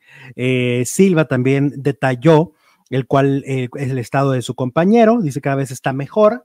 Gracias, gracias a Dios, hoy lo pasaron a terapia intermedia, esa es una muy buena noticia, pero no nos han confirmado cuándo saldrá del hospital, seguirá en observación y esperamos que la próxima semana ya esté en su casa. Eso fue lo que dijo Cristal Silva sobre el estado de salud, que bueno, al inicio de esta semana fue muy impactante escuchar a Ricardo Casares le dio un infarto, ¿no? Sí, impactante. Sí, está, Siempre un infarto es impactante, pero alguien tan joven, tan relativamente joven como Ricardo Casares, pues te impresiona más. Y luego lo acabábamos de ver regresando a, a Venga, ¿no? O sea, estaba regresando como con toda la actitud, muy emocionado, contento por, porque pues finalmente ya estaba libre de COVID y entonces de repente De la los noticia... que la pasaron mal con el cobicho, ¿no? Varias veces le ha dado. Sí, sí, y ¿sabes qué pasa? Yo creo que lo que pasa es que sus pulmones, como estaban muy comprometidos por el cigarro, él fumaba mucho. Entonces, eh, ese es el, el problema. Creo que de ahí venía un poco el, el- el asunto de, de la complicación del COVID. Pero, mira, ah, ya, ya está en terapia intermedia producer. Ah, qué bueno, qué bueno. Ujú. qué bueno. Eso es- Oigan. Eso es de alegrarse, claro que sí. Sí, son buenas noticias. Sí. Y eh, por cierto, de buenas noticias, oigan, estoy esperando las reacciones en Facebook, ¿eh? Quiero más reacciones de las que estamos teniendo. Quiero más me gustas en, en YouTube, ¿no? Lo necesitamos en Quiero este que nos momento. compartan también. Venga. Eso nos ayuda mucho. El programa ha estado muy bueno, es, es bueno que nos, nos ayuden en la transmisión. Vamos con eh, la historia, por supuesto, de Daniel Bisoño, que también continúa y que tiene como muchas cosas de qué hablar. Eh, por un lado, eh, Maribel Guardia confesó que uno de los cambios, esto se lo confesó a, a Gabo, ¿no? A Gabo Cuevas, que uno de los cambios de, de Daniel en, en estos últimos meses, después de las crisis de salud, antes de esta última, ¿no? Tuvo dos Sí. eh, cambió mucho de actitud para bien, o sea, se volvió un, un hombre como más de fe, como más creyente, porque él asume que es un milagro el que siga vivo, porque las dos primeras veces fueron cosas dificilísimas, ¿no? Este, fueron cosas muy, muy fuertes, eh, donde también se debatió entre la vida y la muerte. Y para él estar hoy vivo, pues representaba un milagro, ¿no? Se volvió más guadalupano, se volvió guadalupano, como quien dice, es lo que comentaba Maribel Guardia. Imagínate cómo va a salir ahora de cuando, cuando salga de esta tercera crisis, con cuánta más fe va a salir, ¿no? Este, se dice que ya le dijeron lo de, lo de la mamá. Lo dejó entrever Adal Ramones, como que dijo que debió haber sido de una manera, pues, no de golpe, sino como que lo fueron preparando, es lo que da a entender, Sí, pero bueno, no, es, no está confirmado, es como una suposición. que, que, que, que, fuerte que te lo digan en terapia intensiva cuando todavía Cuando no. está luchando por su vida. estás luchando, claro. ¿no? Porque aparte, pues podían esperarse un poquito, según yo. Pero bueno, es que si no sabemos si la señora lo visitaba a diario y entonces Empezó a preguntar por ella. que dónde está o qué pasó. claro, empezó a preguntar por ella y dijo, ¿qué pasó con mi mamá? Claro. ¿No? Este, qué Pues bueno. No sabemos. Eso en realidad no sabemos absolutamente nada. No, porque son súper discretos y súper este, escondidos todos los detalles de esta historia, ¿no? Totalmente. Y bueno, creo que pues es, mm, lo que pasa en el cuarto de Daniel, pues debería de quedar ahí, nada más decir está bien, está recuperándose y los detalles pues son para su familia. Claro. Y, y, y Pedro Sola ya dijo que revivió, así lo calificó, ¿no? Pedro Sola Fue el dice, término. fue el término que, que utilizó de que ya revivió Daniel y que sí se está recuperando. Este, o sea, las noticias de Daniel cada vez día son mejores, no va para atrás, va para adelante. Eso, eso es muy interesante. Y, eh, y bueno, hay un escándalo por dos estandoperos, que además son dos estandoperos que ya han estado cancelados en otras ocasiones. A lo que le llamamos cancelado es que las redes sociales en un gran porcentaje se les va encima, ¿no? En este caso es el Cojo Feliz y el tío Robert, que son dos estandoperos con un humor muy negro, muy ácido, Muy ácido. este, que ya en otros momentos, tú te acuerdas que se les había relacionado sobre al, al tío Robert, ¿no? Se le había relacionado con un tema de abuso. Y por eso fueron cancelados. Y siento que por eso tienen tanto coraje con la prensa, porque eh, ellos, Sí, hablan horrible de los medios. de, la- de los que nos dedicamos a hablar de espectáculos, sobre todo. Pero ¿no? pues ellos de qué están hablando. Pues es que es doble moral. Es la sí, doble y moral. tienen videos donde hablan de otros famosos. muchos de estos estandoperos y que tienen espacios y que tienen programas son muy doble moral porque critican y dicen que la prensa de espectáculos es la peor de este país, pero ellos hablan de eso. O sea, yo pienso que cuando tú estás en contra de un tema como es la farándula, pues si estás en contra, lo vetas, hacer cocina o hacer maquillaje Claro. o hacer lo que te dé la gana, no hablar de farándula. lo vetas por completo, no lo vuelves a tocar, no vuelves a tocar ese tema, pero ellos lo hacen, monetizan porque dicen, es que ser, eh, eh, eh, esta es la peor profesión que hay en la vida. Y ellos de que están monetizando con Daniel Bisoño. es lo mismo, porque le estás dando tu espacio y estás dando una parte de tu programa a hablar de alguien de farándula. Claro, de una manera muy despectiva. Y, y decían ellos, es que cuántas veces Bisoño no se burló de, de- de muertos o de enfermedades. Pues no, que yo recuerde, se ha burlado de otras cosas, pero de muertos. Bisoño no tuvo, recuerdo. Bi- Bisoño ha tenido obviamente episodios mu- muy eh, eh, eh, cuestionables, ¿no? Este, cosas que dices, híjole, aquí como que Daniel no los Y luego avisó. dicen, es que Ana Bárbara debe estar brincando en un pie. Y Pues, no. No, pues ella ya No. dijo que no. No, porque pasó hace 20 años. No, pero aparte Sería ella ya dijo tonto. que no. Pero es que aparte estás de acuerdo que sería, eh, eh, o sea, eh, Pues es que la cabecita de ellos es, es motivo para burlarse de la desgracia de un enemigo, de que está en- en- luchando por su vida. Sí, y, y- y son mentes, perdón, pero muy limitadas. ¿No? Y que en realidad, si no están tan empapados del tema de Daniel, o sea, cuánta, cuánta atrevidad, cuánto atrevimiento, Sí, porque, porque dijeron cosas muy feas de Daniel y se burlaron muy feo, y claro que ya están siendo cancelados también, y dicen que ese video se les va a bajar de la plataforma por andar diciendo cosas que no deberían de decir, ¿no? Pues es que cómo te burlas de alguien que está luchando por su vida y pues, perdón, pero pues eso es muy maquiavélico. Y, la, y de la muerte de la mamá. Y de la muerte de la madre.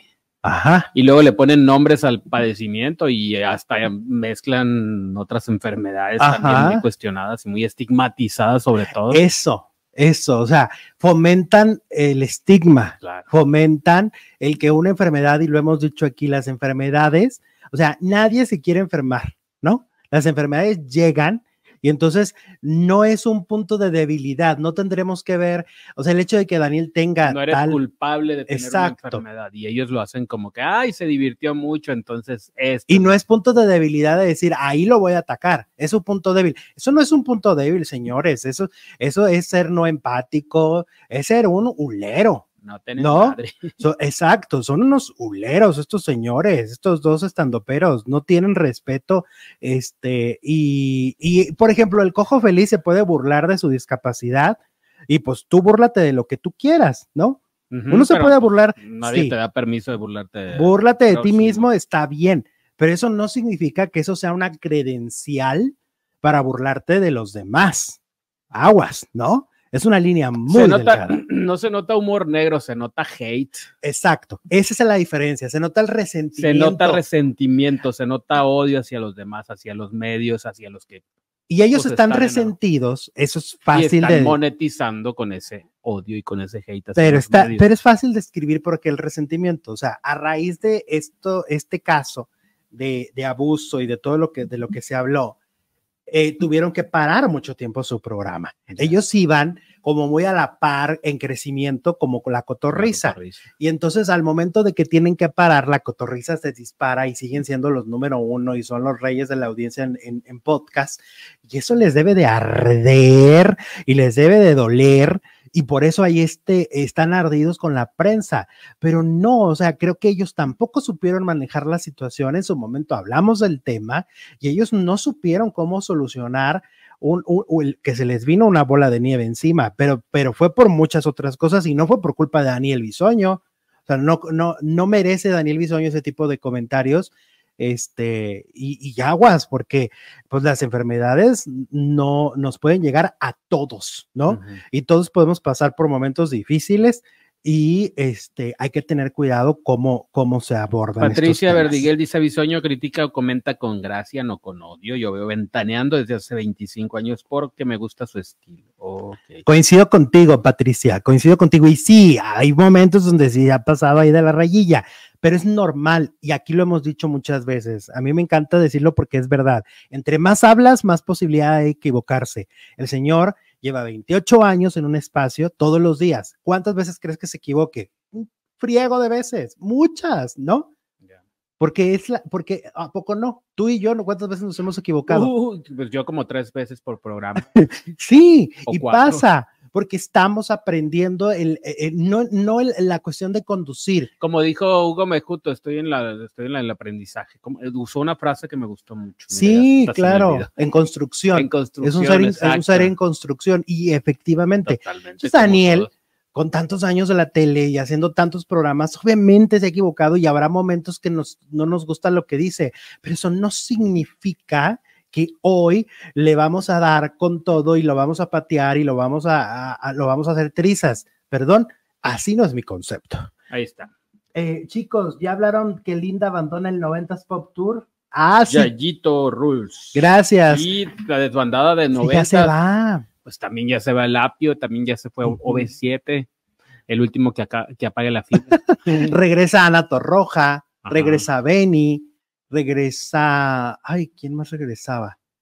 Eh, bueno, se agrega Carlos Ponce. Hay mucho cambio también en el 90s Pop Tour, ¿no?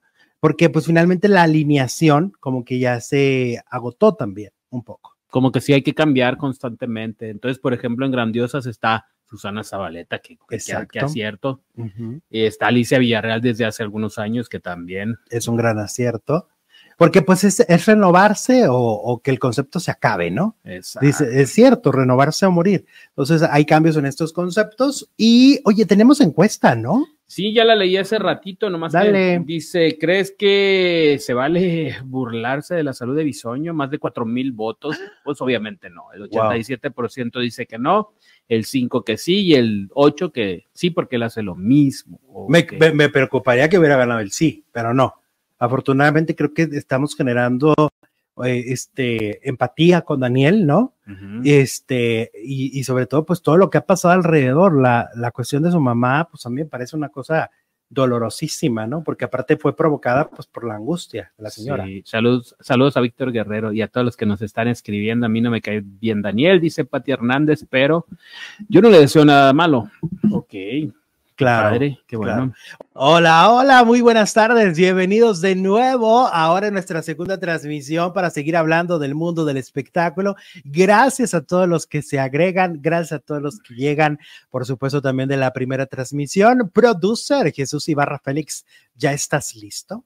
Hola Alex, claro que sí, aquí estamos ya en la tercera, tra- segunda transmisión. ¿Cómo están todos? Bienvenidos, bienvenidas. Pásenle a lo barrido. Harta nota, harto chisme, harta controversia, pero sobre todo harta compañía de, de los faranduleros que no nos dejan solos, ¿no? Eso es lo bonito, Es eso lo es lo padre. chilo, lo chilo. Oye, vamos a iniciar, vamos a iniciar con Alfredo Adame, que sigue peleando, se están peleando otra vez en la casa de los famosos. Este, lo vi alegar con, con Ariadna. Ya la trae, a Ariadna ya la trae, ¿no? Y luego, y luego que Ariadna ayer le tocó lidiar con un dilema. Ujú. Ya ves que los dilemas es a favor tuyo o, a o en contra de la casa, ¿no? Sí, O sea, les, les ponen como opción A, opción B. Opción A era salirse de su cuarto por cierta cantidad de, de- de días y este, no volver a entrar a su cuarto. Y dormir donde Dios les dé entender o como... en, otro de las, en otra de las habitaciones. Y como ahorita las habitaciones están todos contra todos, No quisiera. no quiso. Y entonces la segunda opción fue cerrar el vestidor por tres días y lo cerró. ¿Y les afecta mucho no ir al vestidor? Sí, porque entonces andan todo el día con la misma ropa. Ya no se, ya, ya ah, o sea, cerrado en este momento ya no pueden sacar no nada. sacan calzones, no sacan Ah, este. caray, o pero, sea, la- pero esa fue la que aceptó. sí, van a andar tres días con la misma ropa todos los habitantes. Todos, Y, eh, y No solo ella. actividades y todo. ¿eh? Haciendo actividades y Exacto, todo. Ah, sudando. tienen gimnasio. Imagínate tres, eh, o sea, tres días con tu misma ropa hedionda, sobre todo que ya ellos, ya es, es- como dices, tú tienen actividades. Pero y no lo pueden lavar ni en la alberca o algo así. Pues no sé, no sé qué proceda, no sé qué tanta ropa tenían también, porque podían haber tenido ropa dentro de sus maletitas en sus cuartos, o si todo lo tenían en los vestidores, pero le puso un candadote, Ok. no pueden entrar. Imagínate nada más, estaba rudo el asunto, ¿eh? O sea, sí, sí, pensándolo bien, pues afectas a todos. Y entonces Ay, Ariadna, pues tan fácil que era irse a dormir con los demás. Pues yo digo Ah, es tanto es el odio que les tiene. que no puede convivir, Wow. porque aparte le dijeron, sí puedes pedir cosas que tengas en tu cuarto, o sea, alguien externo sí puede, y, ah, que me faltó mi, mi cremita, ¿me puedes ir por ella? Y le traí su cremita, o sea, no era como de ya no agarras pueden nada. entrar al cuarto, pero sí podían sacar cosas a través de los demás. Y tenía 10 minutos para sacar sus cosas y mudarse a otro cuarto, pero no quiso, Híjole. no quiso. Y eh, bueno, es que también, a ver, por ejemplo, al cuarto de Adame, si Adame le dijo cosas horribles en el posicionamiento, no va a querer dormir en, la- en el cuarto de Adame. También hay que pensar eso, ella no quería dormir en esa habitación. Porque imagínate, Adame, Adame cada que se la topa le empieza a decir que es una nada que verienta. Le dice, a ti nadie te conoce, tú eres no sé qué, así. Eh, ahí Es el- con el que ha sido más implacable, ¿no? Más la, a ella la trae, la odia. la aborrece, sin razón, ¿eh? Sin razón Pues poderosa. como a todas las demás. Ajá. ¿Qué razón tiene para atacar? Pues yo creo por ser mujer y por ser muy bonita, ¿no? Seguro. Y entonces ayer le estaba gritoneando y luego le decía, yo soy, yo soy Alfredo Adame, le gritaba él. Yo soy Alfredo Adame, el protagonista de con récord de las telenovelas mexicanas. Ay, pues eso ya se lo hemos tumbado como. ya se lo hemos tumbado mucho. ¿Cómo me hubiera encantado al menos que me metan a la casa unos, una media hora con, con este, con Wikipedia en la mano y le digo, mira, Adame, esta no la protagonizaste, esta Mm. tampoco, esta tampoco, y contamos cuántos protagónicos tuvo para que ya se calle, porque cae gordo, cae gordo, porque está diciendo puras mentiras. O sea, él presume que el protagonista que tiene el récord en a nivel mundial, ay, por Fabiola, por Fabiola Guajardo. Y en otros países, como que a nivel mundial. Cada país tiene su galán de ¿Cómo telenovela. sabe? ¿Cómo sabe, no? Y él se compara y dice que ha tenido más horas aire, se compara con Silvia Pinal y se compara con Chabelo, que son instituciones Ah, de este país. Ah, El otro día uno de, de- de- ya ves que pues en los posicionamientos se gritaron cosas horribles, ¿no? Ah, me dicen que eso se lo gritó a Cristina, lo que estoy diciendo de los protagónicos. Se lo gritó a Cristina. Pero yo vi a, a la- a esta Ariadna, es a la que le dice que es una, que nadie la conoce y que es una X, ¿no? Y entonces, Adame, este, pues mira, aparte, el otro día le grita a alguien, eres en la vergüenza de un país. Así le gritó. Creo que fue Clovis, si no me equivoco, porque luego ya en los gritos uno ya no sabe por qué. Pero creo que fue a Clo- Clovis el que le dijo, y tú eres la vergüenza de un país, Le dijo a Alfredo Adame. Y sí es la burla de todos, la- todos. O sea, realmente hoy cuando hablamos de Adame, hay una risa burlona por parte de la mayoría. Nadie se toma en serio lo que hace. se es un chiste. Se convirtió en un chiste. De galán respetado de telenovelas y conductor. Ya es hasta referencia negativa. No le dice Poncho de Nigris a Sergio a, a Mayer, te convertiste en el nuevo Adame. Ah, ya ayer hicieron el chiste en el, en el este, mm, en la obra, Ajá. porque el personaje de Patricia Reyes Espíndola está en la, en la política. En la obra, ¿de cuál obra? En la, se llama Hijas de su madre. Ujú. Y Patti Reyes Espíndola es parte de la política, ¿no? Según. Y te avienta muchos chistes de, Políticos. de- de- de las candidatas y de así. Ya. Y hubo un momento en donde alguien, no me acuerdo qué personaje, le dice, ay, te voy a recomendar un gran amigo porque es un gran contacto para que lo tengas y hables con él, Sergio Maya. Ay, Dios. Se pone verde, Reyes Espíndola, se corre y se esconde así como de, con él no, con él no. Como el diablo a la cruz. Sí, estuvo chistoso eso porque pues se, vio que no, no, le, no, no, no quiere nada con Mayer. Bueno. ¿Qué más? Saludos desde Monterrey. Nos saluda Víctor Guerrero. Vez. Ah, Víctor es de Monterrey. Desde Ya ves que nos escribe también mucho. Sí. Ujú. Dice Pati Hernández, me gusta mucho el programa y no me lo pierdo. Alex, eres mi paisano. ¿De dónde eres mi ¡Ey! Pati? ¿De qué lado? Del, Hola, Pati. del estado más grande de la República Mexicana, obviamente el estado grande. Aquí todo es grande. Todo, todo. Sí, está bien grandote el estado. ¿De dónde será? Sí, para atravesarlo, cuando viajamos, cuando he viajado a algún lado en carro, atravesar el estado me lleva la mitad del viaje. Sí, sí, sí, es, es que es, ¿cuántas Está no grande. tiene? Yayito Rules, me, se confunden. Ah, ya lo aclaramos. Peleó Ah, con ya. Cristina y no con Ariadna. Gracias, mi Yayito. Sí, sí, sí.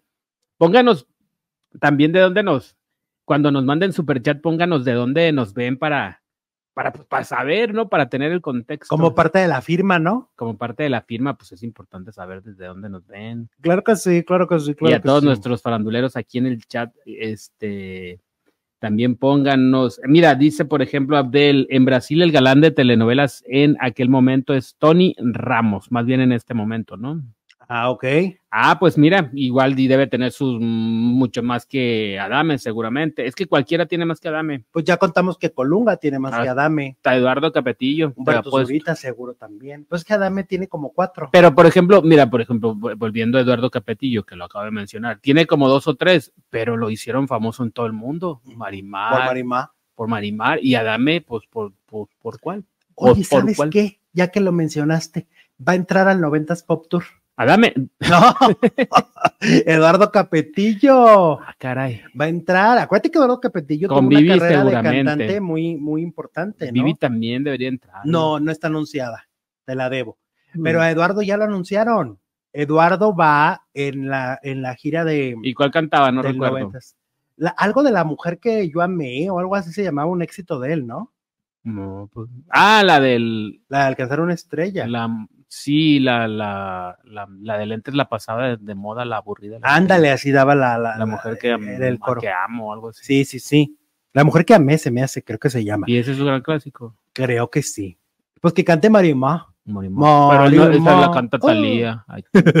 Oye, Víctor Guerrero, otra vez, mira, dice, siendo sinceros, ayer que don Ernesto cumplió años, Ernesto Alonso, ¿ustedes qué creen que pensarían él y la gran Fernanda Villeli si vieran en vida el gran desastre de la fregada, del maleficio? Pues se nos vuelve a morir. mi- pues mi- eso le daría mucha pena que, que tocaron un clásico de ellos, una historia en la que se esmeraron para que sí diera miedo y para que sí fuera buena, ¿no?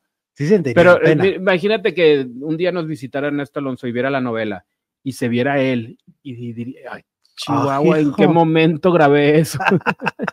Estoy en el futuro, como en volver al futuro, cuando se van al futuro, Ándale. que todo es así como muy, wow, novedoso. Oye, me está contando Edwin que en la casa de los famosos las mujeres se andan bufando a Clovis Hola, Edwin. porque anda con ropa de mujer. Por, por, eh, este, por la carencia por- de o, ropa por dil- o le tocó un dilema. o por jotería. Dice que así súper ajustada y dicen que tiene clovisito. Ay, ay, ay. y que él está bien atacado que hablen eso porque no brillan con luz propia, dice. ¿Cómo que no brillan con luz propia? Pues no sé, pero que- ¿De qué estamos hablando? Pero fíjate, es que luego sí existe este doble discurso de, de mujeres en la farándula, ¿no? De que, o sea, exigen respeto. Si, si un hombre se burlara de las partes íntimas de la mujer, uy, ya estaría canceladísimo, ¿no? ¿Cómo se atreve? Pero entonces si ellas lo hacen, entonces sí es divertido. Ese es el problema, que juegan a la doble moral, ¿no? Mira, se me viene a la mente algo de, por ejemplo, cuando fuimos a Los Ángeles a ver el concierto de BRD, eh, RBD. RBD, las mujeres se metían al baño de los hombres. Ah, sí, claro. Pero ¿qué pasaría si un hombre se mete al baño de las mujeres? Por ejemplo, o sea, a mí Serías un ya me anda de la pis y no hay lugar. y no hay lugar y o de la popo, pero ¿no? serías de lo peor, pues corro. acosador o que, a qué te metiste. En cambio, ellas dice, uno lo ve como, ay, qué Ay, simpático. qué aventura tan chistosa. Ajá. Pues está como en la mente, ¿no? Sí, sí, sí, pues es que también ese es el asunto, ¿no? O sea, o hay igualdad o no hay igualdad. O somos o no somos. Desde cua- mira, nos están poniendo desde Cuatro Ciénegas, Coahuila. Mira qué bonito se oye, mi Elena. Saludos. Aplauso de boca. Hablando de lugares. Yeah. Dale. Bueno, ahora vamos con, ay, con el amor. El amor no tiene receta. Oye, ya lograron, fíjate nada más, fíjate nada más. ¿Cuánto, cuánto? ¿De cuánto estamos hablando? Lograron el primer lugar en la televisión mexicana. Enrique. El amor no tiene receta, logró lo que hace varios meses no se había podido, de es quitarle el trono a la Rosa de Guadalupe. Desde la desalmada puede ser. Sobre todo, fíjate, a lo mejor sí, desde la desalmada, porque aquí lo que llama la atención es que es la primera semana. Es que estábamos hablando de puros números 3. Ajá. No subían de 3, 3.5, 3. ¿Y esta cuánto tiene? No, de, no, más bien para abajo, de dos. De 2. Sí, sí, estaban en, en 2.1, 2.2. El, Ya el- de el tres. maleficio tocó hasta el 1.8. Sí. Imagínate.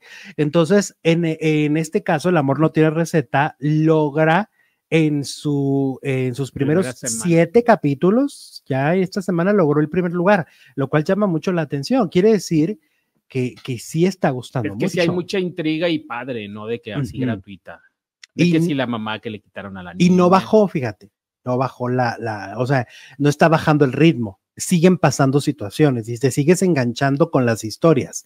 Ayer estaba hablando con, con Santi, con, con el, El escritor, y, y me agradecía los comentarios que di sobre la, la telenovela ayer, sobre el tema y que el- mi anécdota que les compartí de cuando me agarraron en, La en tacones. taconeada que te pusiste. y este, y, y hablamos de que sí es importante este espejearse, sí es importante tocar estos temas que sí pasan, Jesús. O sea, no es que no pasen, solo que no se hablan.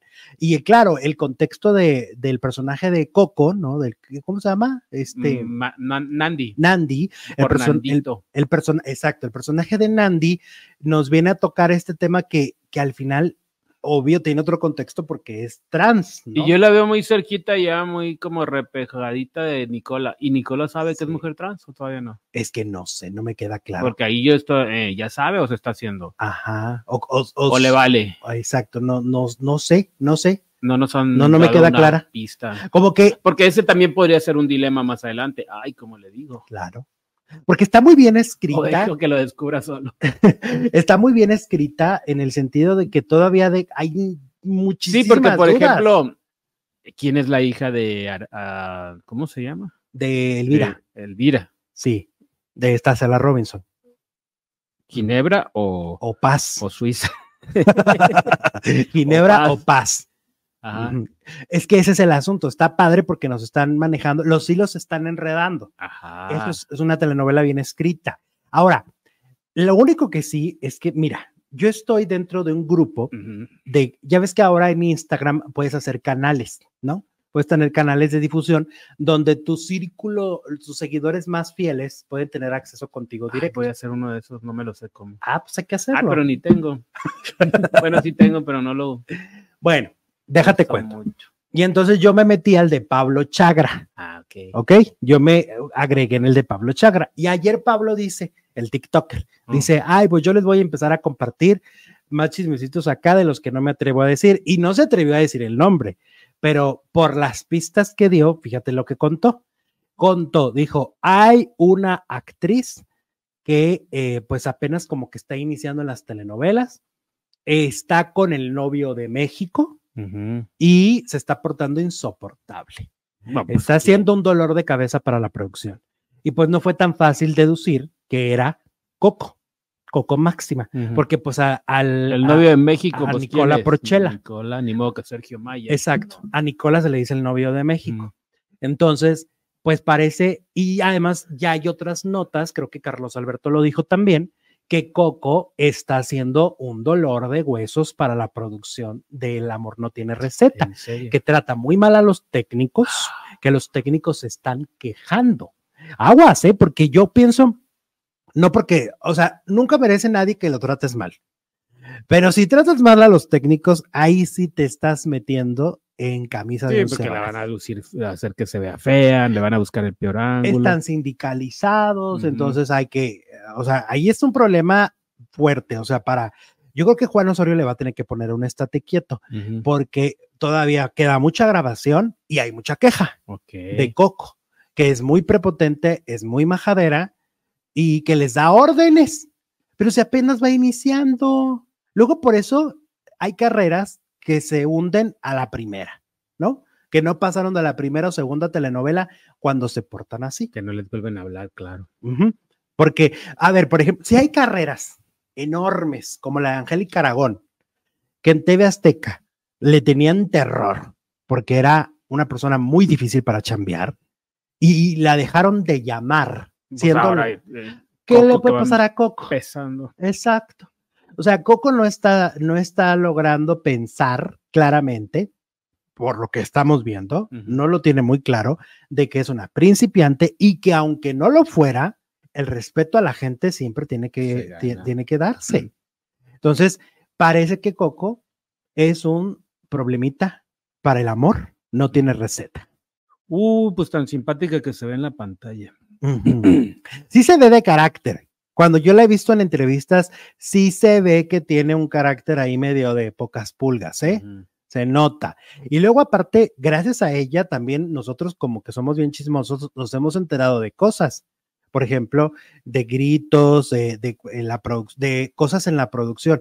O sea, es como, es que estas personalidades yo sí me las he topado en mi vida.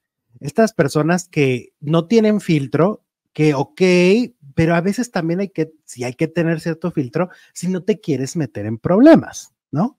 Y tú no puedes estar todo el tiempo criticando a una producción cuando ni experta eres en televisión, o sea, contrólate. Que le pregunte a Fernando Carrillo, dice Daniel, ¿cómo terminó Siempre Te Amaré con Juan Osorio? ¿Cómo terminó? Pues lo sacaron, ¿no? Sí, sí, sí, Salió fuera. claro. ¿Te sabes la historia? Pues es que, o sea, como decía Valentín Pimstein, Aquí lo único que está en, en En- continuidad es, el vestuario. carácter, eh, digo, el- el vestuario. Ajá. Yo le diría, ayer en la obra de teatro este que vi de las actrices, había una frase muy buena porque el personaje de Chabelita se llamaba Candela. Y entonces Patti Reyes Espíndola le decía, Traca, apágate, Candela, apágate, cálmate, Candela. Así le diría yo a ¿Y qué le Coco. contestaba? Yo soy Candela, soy pura llamara. Yo le diría eso a Coco. Calma, ap- aplácate, Coco, aplácate. Una agüita de Coco. que, que me la, que me la calmen porque, pues, si no, mira, más va a durar en entrar en las novelas que en Aprende de salir. la abuelita Coco, mira, siempre sentadita, así con sus arruguitas. Que no le lleguen sus quejas a Juan Osorio, Muy bonitas. que no le llegue, porque mi Pues ya Juan, regañó a Nicola. que vaya y le diga, "Shh, cálmese, Cálmese. cálmese. te doy un coco. Para empezar, no es la jefa. No tiene por qué tratar mal a los técnicos Pues porque ella no es la que manda. Su gafete dice actriz, Actriz. no dice No. directora de nada. Sí, anda muy metichona la, la abuela Coco. Bueno, pues entonces si hubiera entrado la Wendy. Pues sí. Con todas sus carencias. Porque Wendy se ve que, que es, es Es linda. pueblo, es barrio. linda, es linda. Claro. No se van a topar con esas cosas. Que ha, tratado, que ha tratado mal hasta los fans, dice Janet. ¿A poco? Uy, Sí tiene fama. Ajá. Y creo que Pablo Chagra no se atrevió a decirlo que porque le tiene miedo al fandom, Ah, mira. que le tiene el miedo al fandom de. Está poderoso el fandom. Ajá. Pues que venga el fandom. Pero pues las pistas las dio, eh, eh, las dio muy claras. O sea, no fue tan difícil para mí reflexionar y decir de quién está hablando, de quién está hablando. Pues Mira, dice. Víctor Guerrero, nos manda super chat otra vez. El señor Juan Osorio Ortiz debe estar haciendo corajes con la actriz que está insoportable. Ay, en el amor no tiene. yo creo que ya debes saber, ¿eh? Ya debes, ya le debieron de llegar algunas quejitas de que, de, ya le pondría sus de que calmen a la abuela. Coco. A la abuela Coco. Víctor Guerrero, otra vez, mira, este es el que había puesto primero. Por eso Univision está teniendo bajo rating en su programación, ya que Adame con su carácter conflictivo se está llevando el rating, pero pues no, Pues ni así. ni así levanta el programa. No, no, no. Digo, sí está bueno, pero no, no le ha ganado a otros. No le ha ganado a la casa de los famosos México. No, No. ni a, no. No llega a esos Ni a otras casas de los famosos de Televisa, no es la más exitosa. Oye, como el otro día, y lo quiero aclarar muy bien porque sí quiero poner muy claro que, que, que el respeto ante todo. El otro día, cuando hablábamos de la nota esta de la Casa de los Famosos, fue una farandulera, creo que se llama Diana. Bueno, ex farandulera. Hola, Diana. No, pues yo creo que ya se fue, porque ya la fui en el grupo. Ah, entonces bye, Resulta Diana. que Diana va y pone los ratings y nos desmiente, lo cual no tengo problema en eso. Y yo le dije, bueno, pues tú le crees, está bien.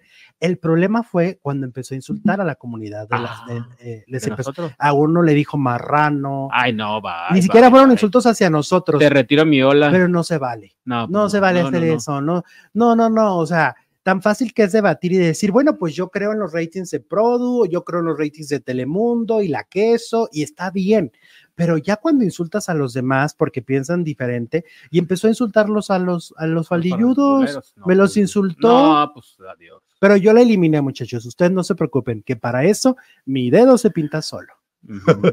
¡pum! Bloqueo. Eh, Pues sí, es lo que será, ¿no? Luisito, Nicolás será novio, pero de las de la colonia donde vive nada más. Ay, Luis. No, es del, ¿cómo le dices? Dijiste. El novio de dijiste, El novio de México. México, así como la novia de América, Lucerito. Pues es que, a ver, a ver, Pero- Luis, vamos a ser claros, Luis. O sea, este puede no gustarte, pero, pero es innegable la cantidad de firmas que tuvo en todo el país y cómo las mujeres enloquecían. Era, yo no había visto hace mucho en, aquí en Plaza Sendero Ajá. los llenos que tuvo Nicola Porchela. No, no, Entonces, no, Pues claro que tiene mucha fama y es muy querido y muy amado. Mira, dice Princesita, está chistoso. Ya no es la que es queso, es la Kenzo. Ay, Dios. Kenzo. La princesa a veces avienta unas cosas tremendas. Sí, sí te leemos, princesa, nomás que a veces eres tremenda de Tremendolandia. Oye, ¿y cómo? Sí está convenciendo como actor, digo. Es, la, que es que yo lo que dije es que a mí, a mí, no, a mí no me incomoda. No, o no te incomoda. A mí me parece que su trabajo está bien. Tiene buena vibra, ¿no? Eso es lo importante. Lo- tiene una sonrisa encantadora sí, y esa sonrisa mata muchas cosas. Es una sonrisa matona, ¿no? Fíjate Le muchos caminos. ahí la sangrona es la coca, entonces, coca, coca. Ajá, Que siempre se ha dicho que tampoco tiene química con Nicola, ah, pero en la pantalla sí. O sea, en la pantalla sí han logrado ser una linda pareja. O sea, se ve que son profesionales, pero que fuera de la pantalla, mm, mm, no, ¿eh? No, no crees que se llevan tan bien, porque hasta la desinvitaron. ¿No te acuerdas que conté yo que no le pasaron la ubicación de una Ah, fiesta. Sí, claro. Y entonces ella, es que es como muy bocona la Coco, porque ella dijo que era porque quería chocar carritos con la de producción, Ya. Nicola. Bueno, ahora vamos con Masterchef. Pues que caos en televisión azteca porque pues están posponiendo grabaciones. Fíjate, ya empezaron a grabar y de hecho arrancan a mediados de mes al aire, eh, de, a mediados de, de mes de marzo, ¿no? Ahorita ya estamos en el 15 último día. días más. Ajá. Y entonces resulta que el programa este de MasterChef Celebrity, donde está eh, Laura Bozo, pues, y Tati Cantoral, y bueno, Un gran elenco. exacto. Pues que están ahorita con crisis y con brote de COVID. Híjole, eso fue la perdición o el. ¿Te acuerdas cuando estaba Pati Navidad? Eh, exacto. Eso arruinó esa arruinó temporada. la temporada. porque, porque provocó que estuvieran saliendo, que era un desastre, porque tú prendías el programa, ¿no? Y no sabías a quién ibas a ver. Un día veías a ir a. Cuevas, otro día Era no. muy raro. otro día veías a Pati, otro día no. En un juego sí, en un juego no. Era una cosa muy rara. Y entonces la gente como que perdimos el interés en la temporada porque pintaba para hacer el gran éxito. Tenían un elenco increíble. Ya debieron parar, ¿no? Ah, pues mitad de primera temporada, como hacen Ajá. muchas temporadas Sí, sí. gringas, ¿no? que pasan tres, cuatro, cinco capítulos. algo. Aparte, pero aquí el problema es que van muy pegados al aire, entonces no sabemos por cuánto tiempo se va a parar, cuánto tiempo es ahorita que, porque por lo que yo entiendo, como que los que ahorita se están contagiando están durando menos que antes, porque Badir Derbez ya es negativo, ya está trabajando, este, Ricardo Casares también no duró tanto, eh, que por cierto, Alessandra Rosaldo tengo la duda, ¿ya se alivió? Porque yo la supone que la tengo que ver el sábado en, en el Te da- 90 te da Pop Tour. mello que- o que no esté. Estoy, estoy en la quinta fila, no me vaya a andar escupiendo el COVID la No, la que señora. escupe la Trevi. Ah, bueno, en este concierto ya no escupió, yo creo que le dije. Ay, ya, ya, ya está, ya está grande, ¿no? Para andar escupiendo. Y aparte esos lo hacen, lo hacen o lo hacían los heavy metaleros, no los poperos. Ay, no. ¿viste que Madonna también escupe ahorita en su gira? No, no vi. Ay, sí, qué asco. Aparte con lo del COVID, ahorita no deberían de escupir. Pues no, nadie debería escupir a nadie. Es Pues no, nadie muy- debe escupir. Está muy naco eso. Ya nadie, cuando te laves los dientes, Ay, no agua. Bueno, pues total que están parando grabaciones, eso lo dijo Flor Rubio. Ajá. Esa fue una eh, primicia de Flor. Y están parando eh, eh, la- las grabaciones de MasterChef Celebrity porque hay brote. Bueno, Hay brote. híjole. Y luego son un chorro de participantes, apenas están empezando. O sea, imagínate los contagios. Que Luis Miguel escupe, dice, pues bueno. Digo, todos escupimos, pero en el concierto. Ah, no, pero eso es porque está cantando, pero no fue, o sea, también pues ahí pues tampoco es que le quiten la saliva, es un humano, va. Ajá. Es que está cantando y como yo creo que cuando avienta alguna nota se va y se volvió nota eso de que escupió, pero no, yo digo de Madonna que sí agarra y escupe a la gente.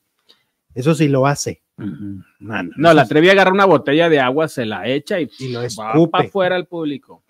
Eso lo ha hecho desde toda la vida. Ah, Pero también llega un momento en el que dices, eso era como la irreverencia de la Ay, ya, será muy la Trevi, pero. Ya, a mí no me vengas a Ojalá. escupir. Y luego ahora con el- es que ni sabemos. Yo sí le reclamaría. A mí no me, a mí no me andes escupiendo. A mí no.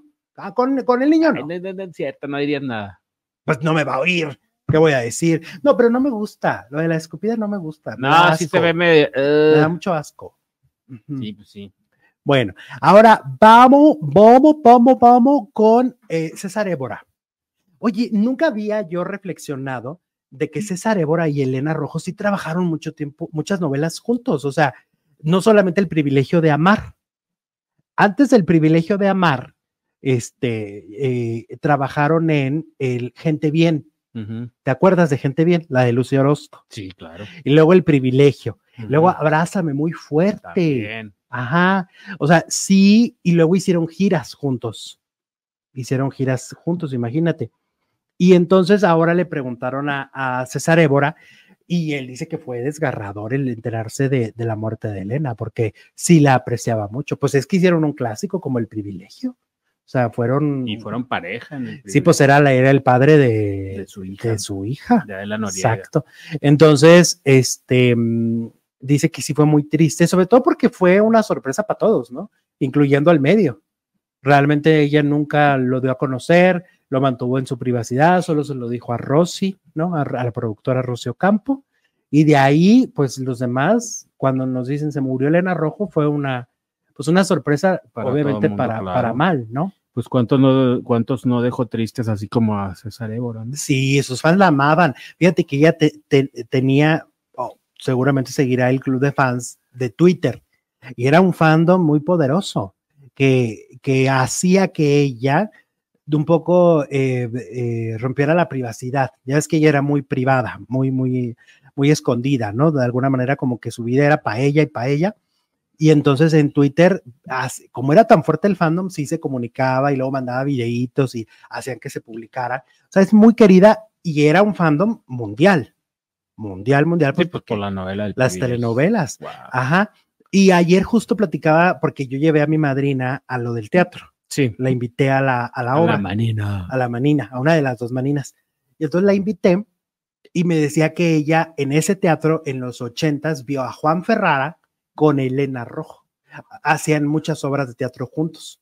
Como eran esposos, así como Rebeca y Alejandro también hicieron una cantidad de obras que no, incontables, yo creo que fácil unas 15 juntos. Igual Elena con Juan Ferrara. Ajá. Y que pues en aquel momento era la pareja. ¿Estás de acuerdo? O sea, Cuando eran pareja real en la sí, vida. Y llenaban el teatro Wow. llenaban el teatro. Me contó que también vio ese teatro, el que se llama el Auditorio Cívico Benito Juárez, tiene una memoria, una, una historia increíble. Eh, ahí estuvo Ernesto Alonso, por ejemplo, eh, Ana Martín, cuando salió de Gabriel y Gabriela, este, Silvia Pinal. Es que era el único que había, o por lo menos el más importante. Había dos, era el de la ANDA y era ese, pero el de la ANDA no funciona desde hace siglos. Que está el cascajo. Ajá, ahí está en la Avenida de las Américas. Sí. No, creo que ya lo tumbaron, ¿no? Sí. Sí, creo que ya lo tomé. Sí, está el Cho, está ahora los laboratorios Chopo, ¿no? Estamos hablando muy localmente, pero bueno, Pero pues sí, es historia de Ciudad sí- Juárez. Oye, a nivel nacional ubican el- los laboratorios. Ajá. Bueno, el caso es que Lo hay importante es el teatro, no los laboratorios. el chisme, lo importante es el chisme. Lo importante es interrumpirte, síguele. Ay, bueno, el caso es que estaba también, ¿a quién vio? Ah, bueno, a doña, a doña Silvia, Silvia Pinal con Pinal. todos sus musicales, Mem, Dolly. todos, con todos los que viajaban, porque ella hacía giras en la, en la serie te lo cuenta, ¿no? Que prácticamente no pisaba vivía su, casa. vivía en hoteles la en- señora. en gira. Así es como hizo parte de su fortuna, porque antes Sí, las se- fortunas se hacían viajando por todo el país. Verónica Castro lo ha dicho. A ella le pagaron cinco pesos por los ricos también lloran, pero y los palenques. pero ¿qué ella se volvió muy famosa eh, y, y- y económicamente en todo el país por el teatro Y por porque los salió palenques. también, pero salió con este Rogelio Guerra por todo el país de gira. Y ahí fue donde se Y recuperaron. ella no la transó. No, Ya ves que Angélica Aragón dice que la transó en el teatro. No, no, no.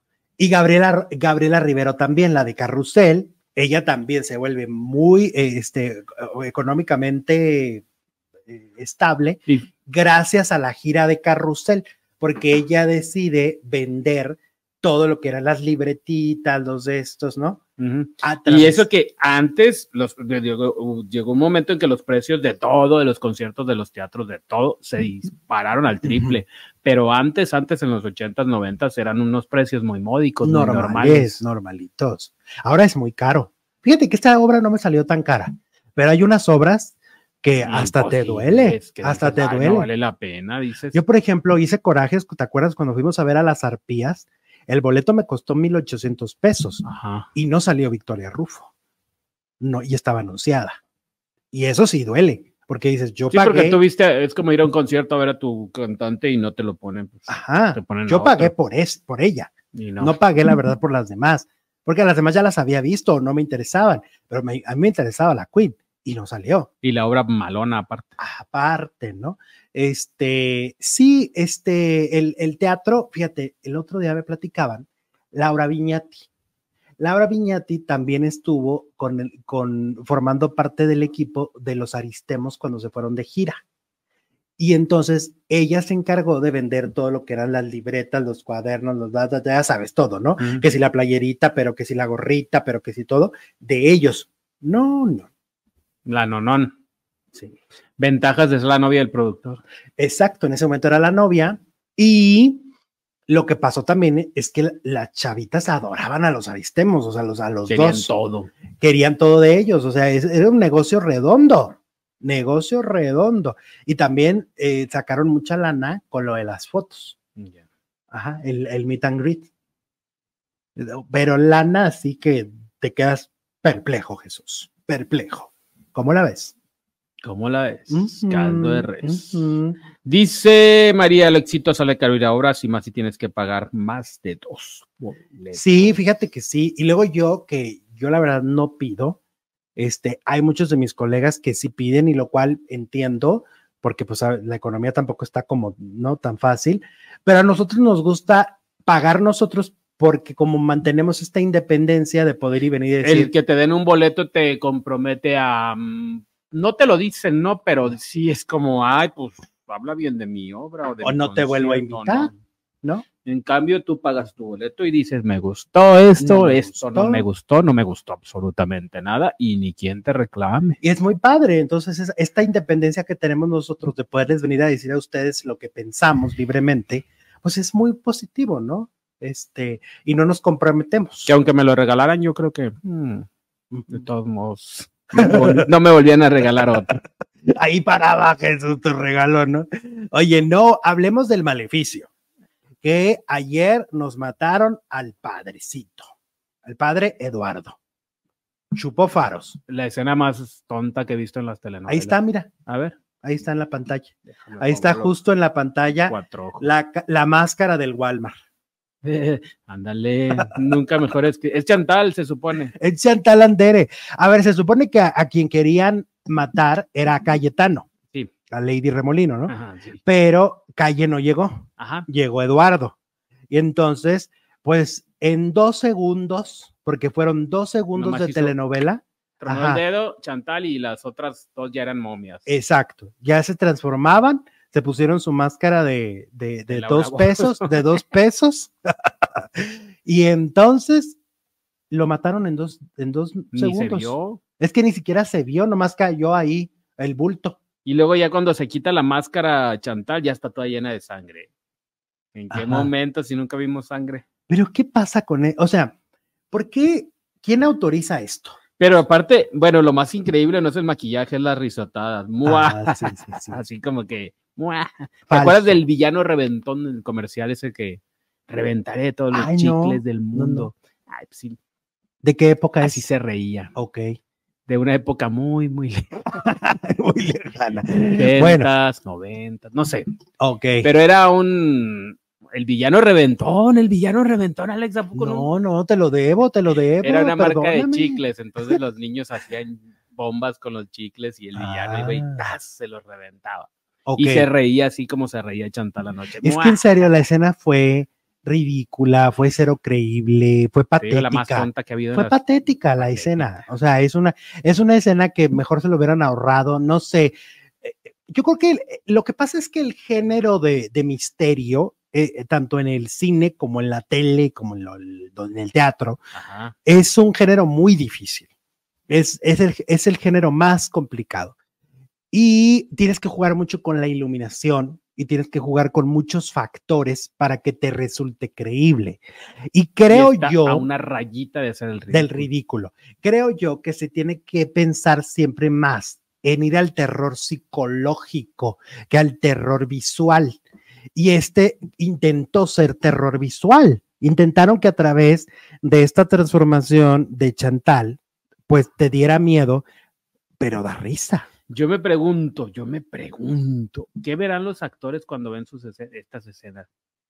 Ay, no. ¿Qué dirán? ¿O las evitarán? Yo creo que las evitan. Dicen, ay, no. Sí, sí, sí. no". Aparte, a ver, Televisa, siempre a mí lo que me molesta, porque Televisa tiene la estructura en todo sentido, tienen un, un- un, este departamento de caracterización, tienen un departamento de cada, co- cada cosa. Pero ¿por qué recurren a lo básico? ¿Por qué, o sea, ¿por qué estos monstruitos de, de cachirulo, de risa, Sí. cuando pueden hacerlo más fino, más, más elegante? Sin necesidad de recurrir a- ni siquiera a los monstruos.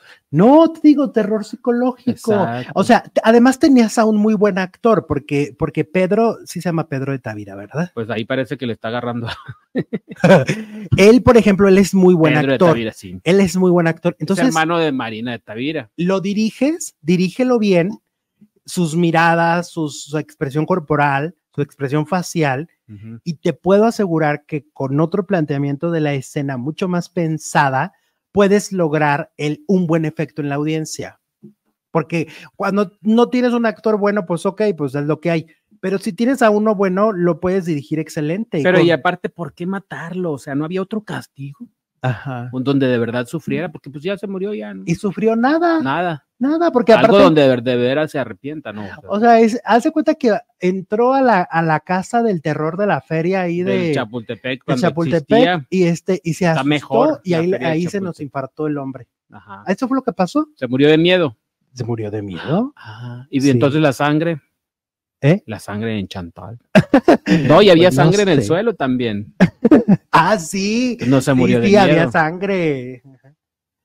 Entonces, no, no sé. Mira, dicen por ahí que, ah, que, la, que, que parece que la cara de Adame.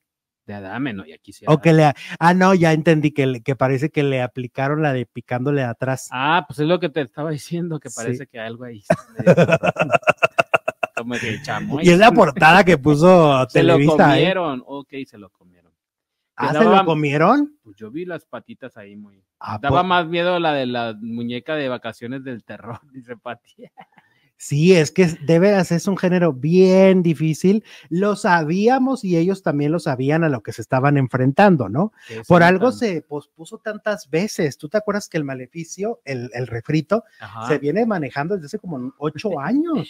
Pero es que, exacto, para esto, No, pues mejor se hubieran ahorrado. Se lo hubieran Porque- ahorrado. porque pues la de Enrique eh, Ernesto Alonso no tenía estas mafufadas. No, no, no. no, no. La de Enrique jugaban mucho con el Los actor. oscuros. Primero con el actor, porque el actor en sí te daba miedo. Luego a las ventanas, las puertas. Los ruidos. Ajá. Y luego la muertita ya, ya, ya dio flojera, ¿eh? Ya la, ya la quemaron. Ya. la del aro. Nora.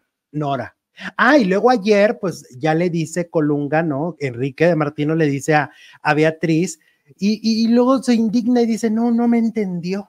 Pues si le estás diciendo que tienes el demonio dentro, ¿y qué quieres que te diga? Porque el- la escena con el hijo, que aparte eh, la actuación de Colunga es así de pasmadez, ¿no? Parece un, parece un muerto, porque Le dice, tengo pacto con el diablo. Ah, como si decía, ay, voy, voy al Oxxo por unos cigarros. Ajá. Ahorita vengo. O me gusta comer chocolates, ¿no? Ah, pues, no, y él dice, no, no, no me entendió. Pues no te iba a entender, estúpido, pues ¿cómo te iba a entender? Pues si le estás diciendo, aparte una mujer tan católica, ¿cómo, Mm. ¿cómo te da a entender que le estás diciendo que un día se te metió el diablo y la, y la tomaste a la fuerza? Ajá, claro. Y ella lo, lo recordó. Bueno, la, la portada de hoy se llama Lo bueno, lo malo y lo ridículo. Ok. Bueno, lo lo bueno? ridículo ya lo vimos. Lo ridículo, la escena La de anoche, del- más todas las que han pade- tenido parecidas, ¿no? Ajá. Los disfraces. Lo bueno.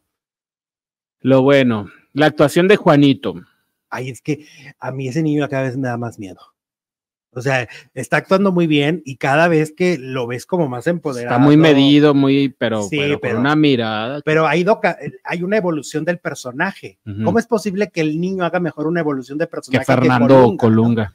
Y entonces al niño lo ves así como ya muy, muy, muy de que voy a hacer que pague el Jorge, ¿no? Y voy a Ese es su objetivo ya en los capítulos finales. Ajá, eso está padre. Pero ya está dudando, porque ya lo están dando el catecismo. Ajá. Y luego, lo, lo bueno, lo bueno, ya dijimos, lo malo, ya. Ah, lo malo, Lo malo, bueno. lo malo. Ah, no, es que dijimos lo ridículo. Ya, lo ridículo ya fue. Lo malo, pues es Enrique de Martín. ¿no? Enrique, o sea, lo malo es el protagonista, porque ayer, pues no, No transmitía nada. nada. O sea, su actuación era tan, yo no sé, o sea, a lo mejor le dijeron, es que Ernesto Alonso actuaba así, pero no, Ernesto Alonso tenía un, un elemento muy importante en él, la voz. El tenía una voz tenebrosa y tenía una voz profunda. Y en el caso de Colunga, pues, Pues no, no. Tiene, no tiene eso. Ni voz ni presencia. No tiene, no Es tiene galán de telenovelas, pero no es. No tiene como- este porte de que cuando llega, por ejemplo, cuando Ernesto Alonso apareciera, ¡Oh! Ya llegó Ernesto Alonso. Llegó el ¿estás de diablo.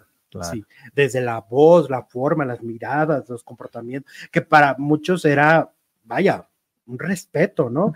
En cambio, Colunga, pues, pues dices, ay, Para ¿qué empezar, sí parecía un magnate. Col- Eh. Colunga parece Godín. El personaje está muy mal construido.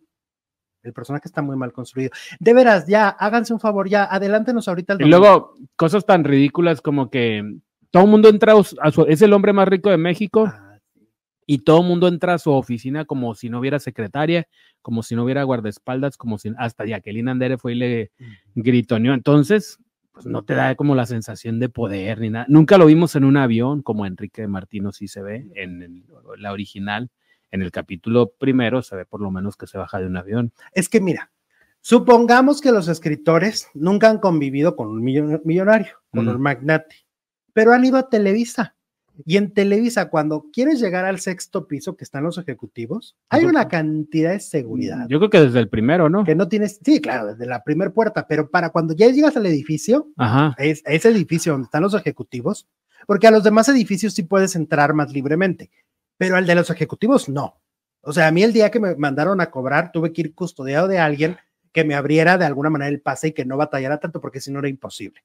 Entonces, ¿cómo es, ah, cómo Mm. lo hacen aquí tan sencillo cuando es el hombre más rico del Luego, país? en la casa de él, todo está impecable, no se ve jardinero, no se ven sirvientas. Ah, no. El pobre de Darío se El pobre Darío, yo creo que toda la casa. Pues yo creo que sí tiene poderes el Darío, porque yo creo que a decir, este chimpu papas, este, arréglame la casa, Porque porque, no se ve ninguna sirvienta, No. nunca se ha visto ninguna y todo se ve impecable. y ayer le dice, este, O- me voy a o, a dormir al cuarto de, de del- huésped, Yo dije, pues nomás, ¿a poco nomás tienen un cuarto? Pues es, es y como, que no estaba listo. es como un hotel esa casa, ¿no? Pues sí, Y nomás tienen un cuarto para las visitas. y que no estaba no preparado, estaba listo. y que él lo iba a preparar, Darío. Y luego, pues, Oye, el Darío se ve medio jotillo, como que, como que está enamorado de, Mm. de este, de Enrique, ¿no?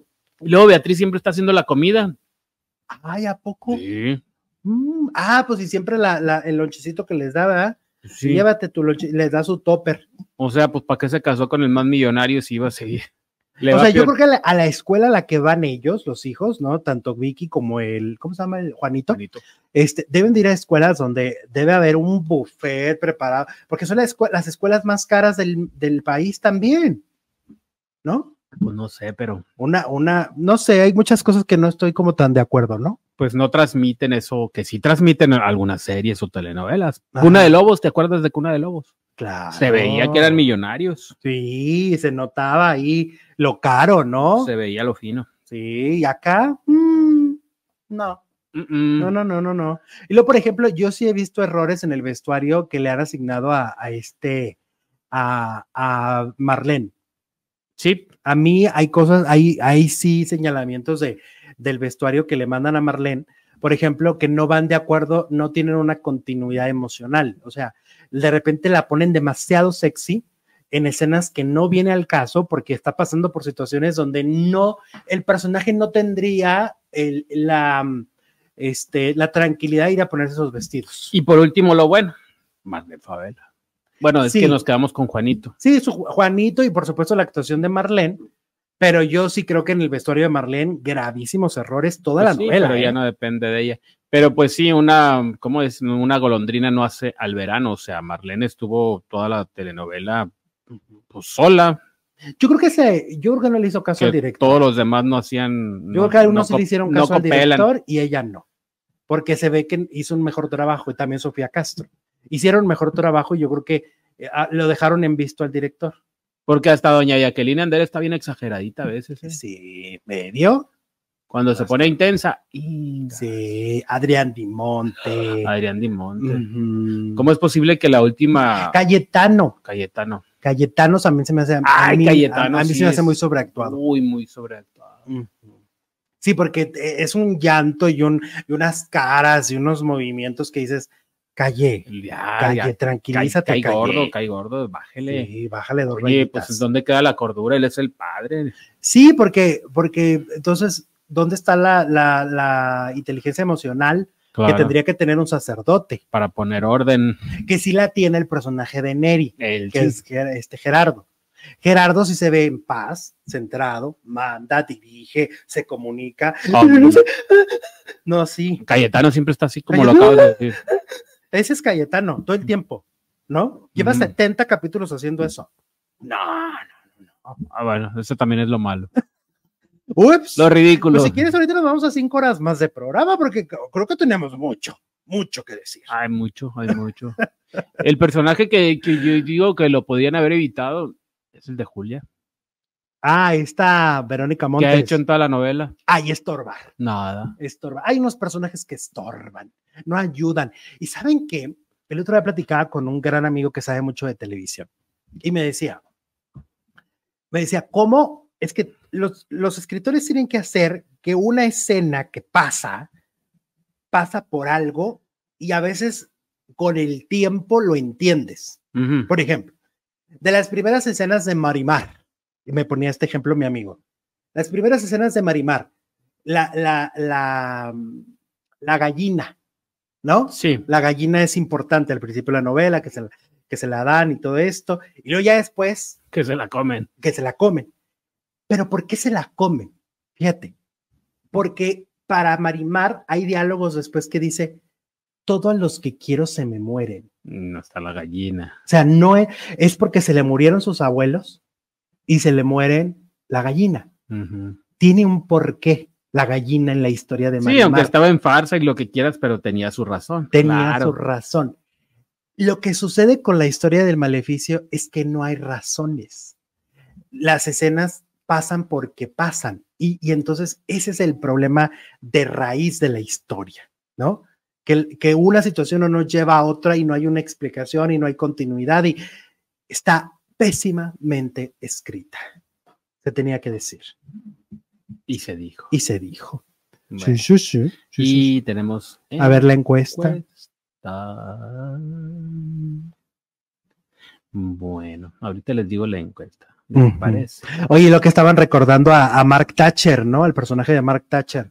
Pero pues ese pasó de sin pena ni gloria, ¿no? Como el- la popó del perico, ni, También como que no ni huele ni hiede en esa novela, ¿no? No hizo nada. No, Nomás le hizo mosca los primeros capítulos a Marlene, como todos ahí. pues sí, ¿Qué exacto. Bueno, opinas de los efectos especiales del maleficio? Dice la encuesta de Uy. Y más de 1400 votos. Bueno, le exageré, exageré. Muy creíble. son 700 votos. No, son 1383. Entonces, 1400. Redondeo. Redondea, tú redondea para arriba. Super chafas, dice el 89%. Muy creíbles, dice el 11%. Ok, entonces Yo creo que nos dieron gato por liebre, porque en, en, en la- en los primeros trailers no se veían esos efectos especiales tan, más bien defectos especiales tan chafas. Pues sí, no hubo un gran trabajo en caracterización, ni en, ni en iluminación, ni todo lo que representa una historia de terror. Si, si no sabes hacer algo bien, pues mejor no. No lo hagas. Sí. Bueno, les vamos a poner aquí el cuadrito de la tercera transmisión porque el chisme no para, la lengua tampoco se detiene y los de Facebook solamente vuelvan a entrar, los de YouTube denle clic y nos vemos en segundos, ¿eh? En segundos. Estamos ya en la tercera transmisión del día con mucho de qué hablar todavía del mundo del espectáculo. Así que estamos en Alejandro Zúñiga recordando. Si no vieron la primera o la segunda transmisión, bueno, terminando esta, van y lo checan porque hubo harto chisme, harto contenido. Producer Jesús Ibarra Félix. Hola Alex, ¿cómo estás? Tienes nombre como de telenovela, ¿no? ¿Tú crees, chiquis? Sí, ¿Sí? sí, claro. Ah, pues qué padre. Claro, Nunca claro, lo había claro. pensado de esa manera. Sí, tienes un, un nombre largo, intenso, dramático. Ay, ¿no? Dios. Bueno, pues bienvenidas y bienvenidos todos y todas. Pásenle al barrido, que está bien barrido este día. El Alex no sé qué hizo. Oye, hablemos de estos famosos actores que lograron unas carreras increíbles, impresionantes, pero que muchos de ellos llegan a cierta edad y, resulta que ya no les llaman como antes y luego suplican trabajo. Eh, algunos eh, en circunstancias muy complicadas, ¿no? En circunstancias de que verdaderamente lo necesitan o lo necesitaban. Por ejemplo, hay casos de, de actores que ya no están ahorita vivos, pero que sus últimos años pidieron trabajo y no se les daba, como por ejemplo don Ignacio López Tarso.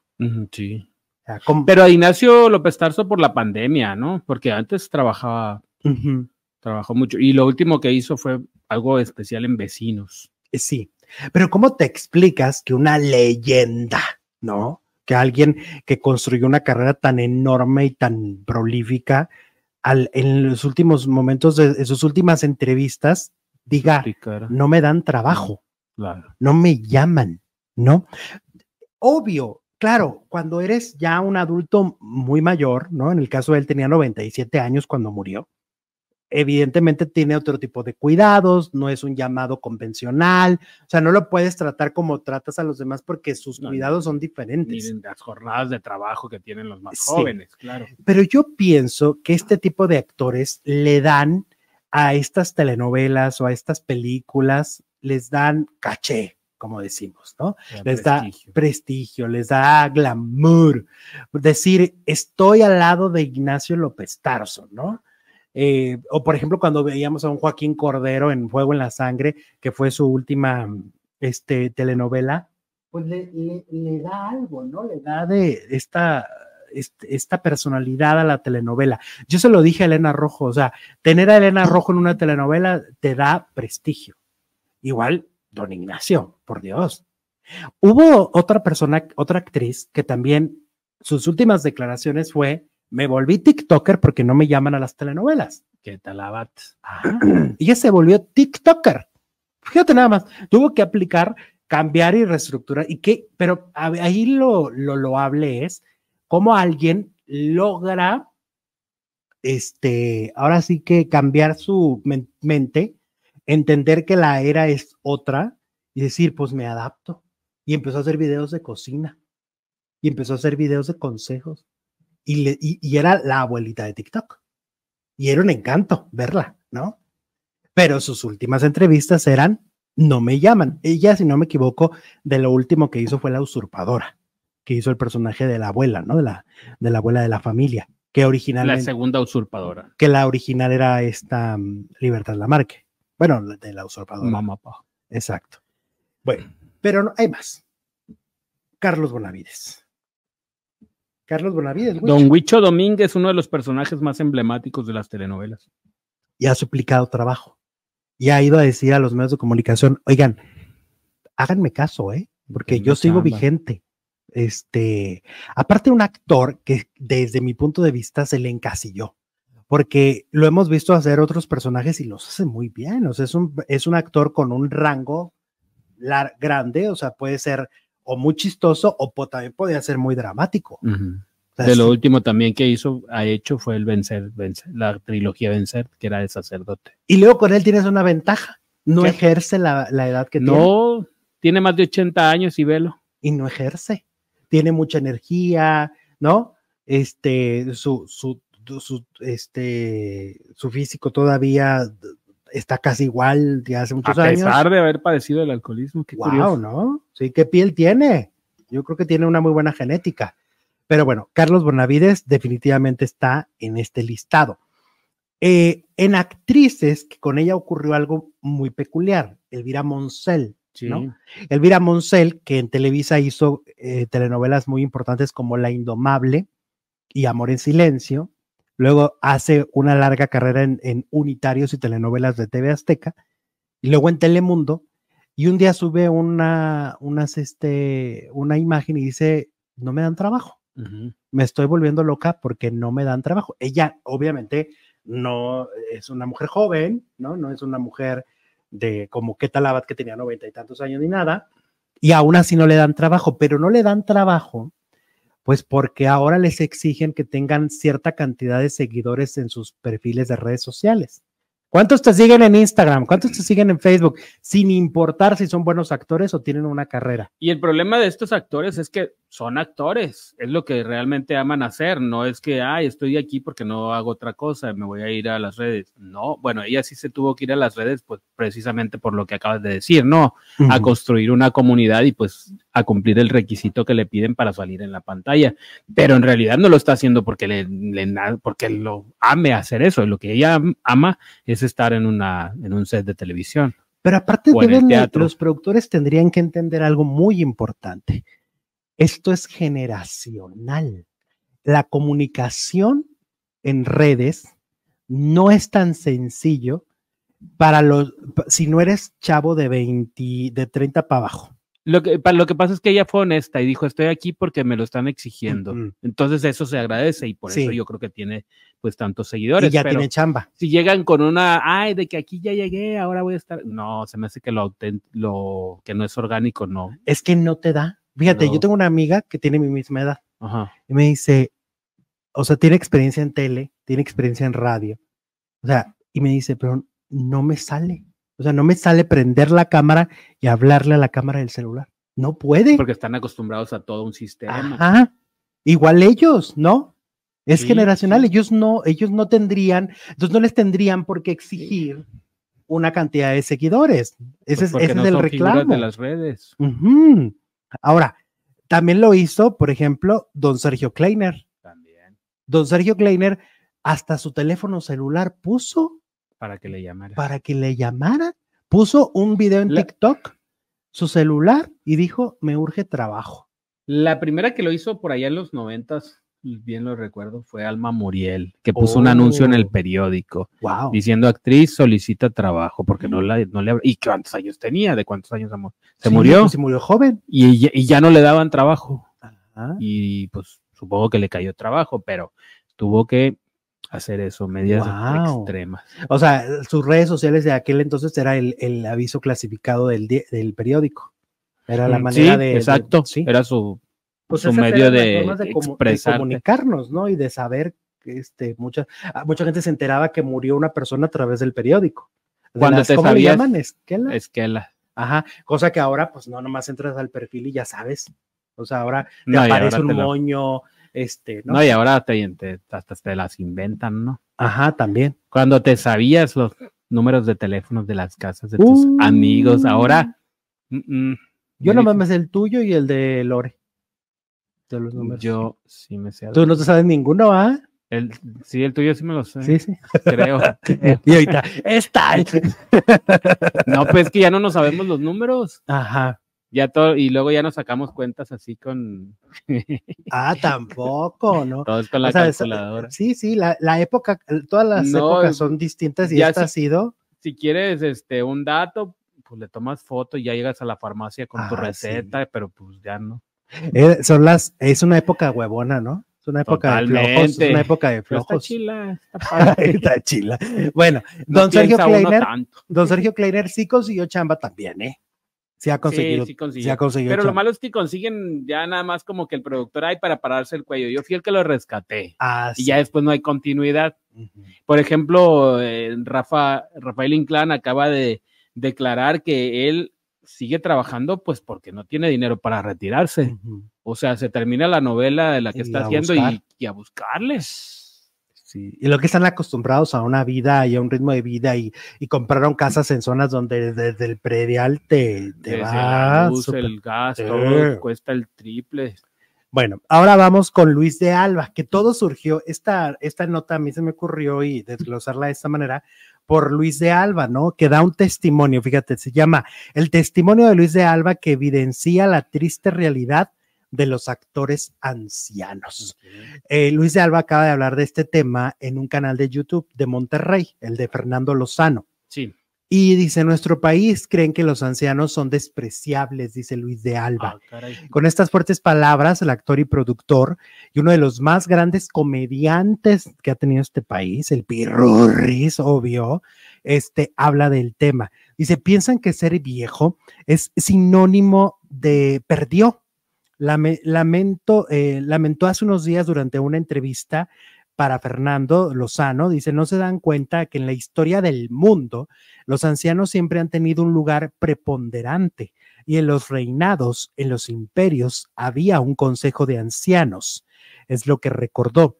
Él nunca ha dejado de trabajar y se mantiene vigente eh, tanto en solitario como en- en obras de teatro, ¿no? Eh, dice, platicando y viendo a mis compañeros queridos, vi que a la, mayoría, a la mayoría ya no nos pelaban para la televisión, sino es con papelitos, entrevistas, y cuando se hablaba de ellos para, era para decir algo de ya está muy viejito. Por eso cuando llegó a sus manos un nuevo guion que se llama ¿Por qué será que eh, las queremos tanto? Él decidió darle oportunidad a todos los actores grandes. En esa obra de teatro, pues estaba, por ejemplo, Benito Castro y está actualmente Alejandro Suárez, Carlos Bonavides, César Bono y el mismo Luis de Alba. Por eso ese elenco, y fíjate, vinieron aquí y les fue increíble en el teatro, porque hay un público que los conoce desde siempre, ¿no? Crecimos con ellos, los que somos más, eh, un poco más jóvenes, pues crecimos viéndolos, ¿no? Que si el Juan Camaney, que si el Pierre Rurris, que si, ¿no? Todos estos personajes que él creó. Y qué triste, pues que tengan este concepto y qué triste que en este país, ¿no? O, porque además, a ver, tenemos un presidente adulto mayor, ¿no? O sea, tenemos un presidente adulto mayor y como dice él, los adultos mayores pues traen sabiduría y, y se les debe de respetar el kilometraje, los años, la experiencia que tienen. Y también una gran moraleja, ¿no? Se pone uno a pensar, hay que cuidar para el futuro. Sí, porque no sabes, No sabes qué, qué va a pasar. Claro, las oportunidades hasta, hasta dónde llegan, ¿no? Claro. Eh, ojalá y, emp- y se haga esto de que está, se está pensando, no sé, de alargar, ¿no? Lo, eh, porque ahora ya, o sea, de repente ya a los 35 ya no les dan champa. Fíjate, ¿qué puedes esperar a los 40, 50, a los 60? Ajá, No, pues exactamente. ya estás, ya estás caducado. Ujú. Eso es una historia que queríamos tocar justo para sensibilizar sobre el tema y, y que, y que exista este respeto, ¿no? Hacia estas grandes figuras que, que tienen unas carreras impresionantes y que lamentablemente pues no encuentran trabajo. Bueno, El camaleón dice, al- hola, muchos, el maleficio ah, debió de ser para Giselle González y Eric Morales como director, no para José Alberto Castro, nos dice el camaleón. Gracias, o alguien camaleón. de cine, ¿eh? a lo mejor alguien que, que ni siquiera había hecho televisión y que viniera a hacer cine, porque el, el rollo del terror es como mucho más cinematográfico, siento yo. Bueno, ya nos vamos. Gracias por su atención. Llevamos, ay Dios, ya muchas horas aquí. Varias, varias. que vengan. Nos vemos más. mañana. Hasta mañana, cuídense mucho. Mañana ya viernes, Alex. Mira, ya corrió. Tomás. Ahí corrió. Bueno, vámonos. Agárralo.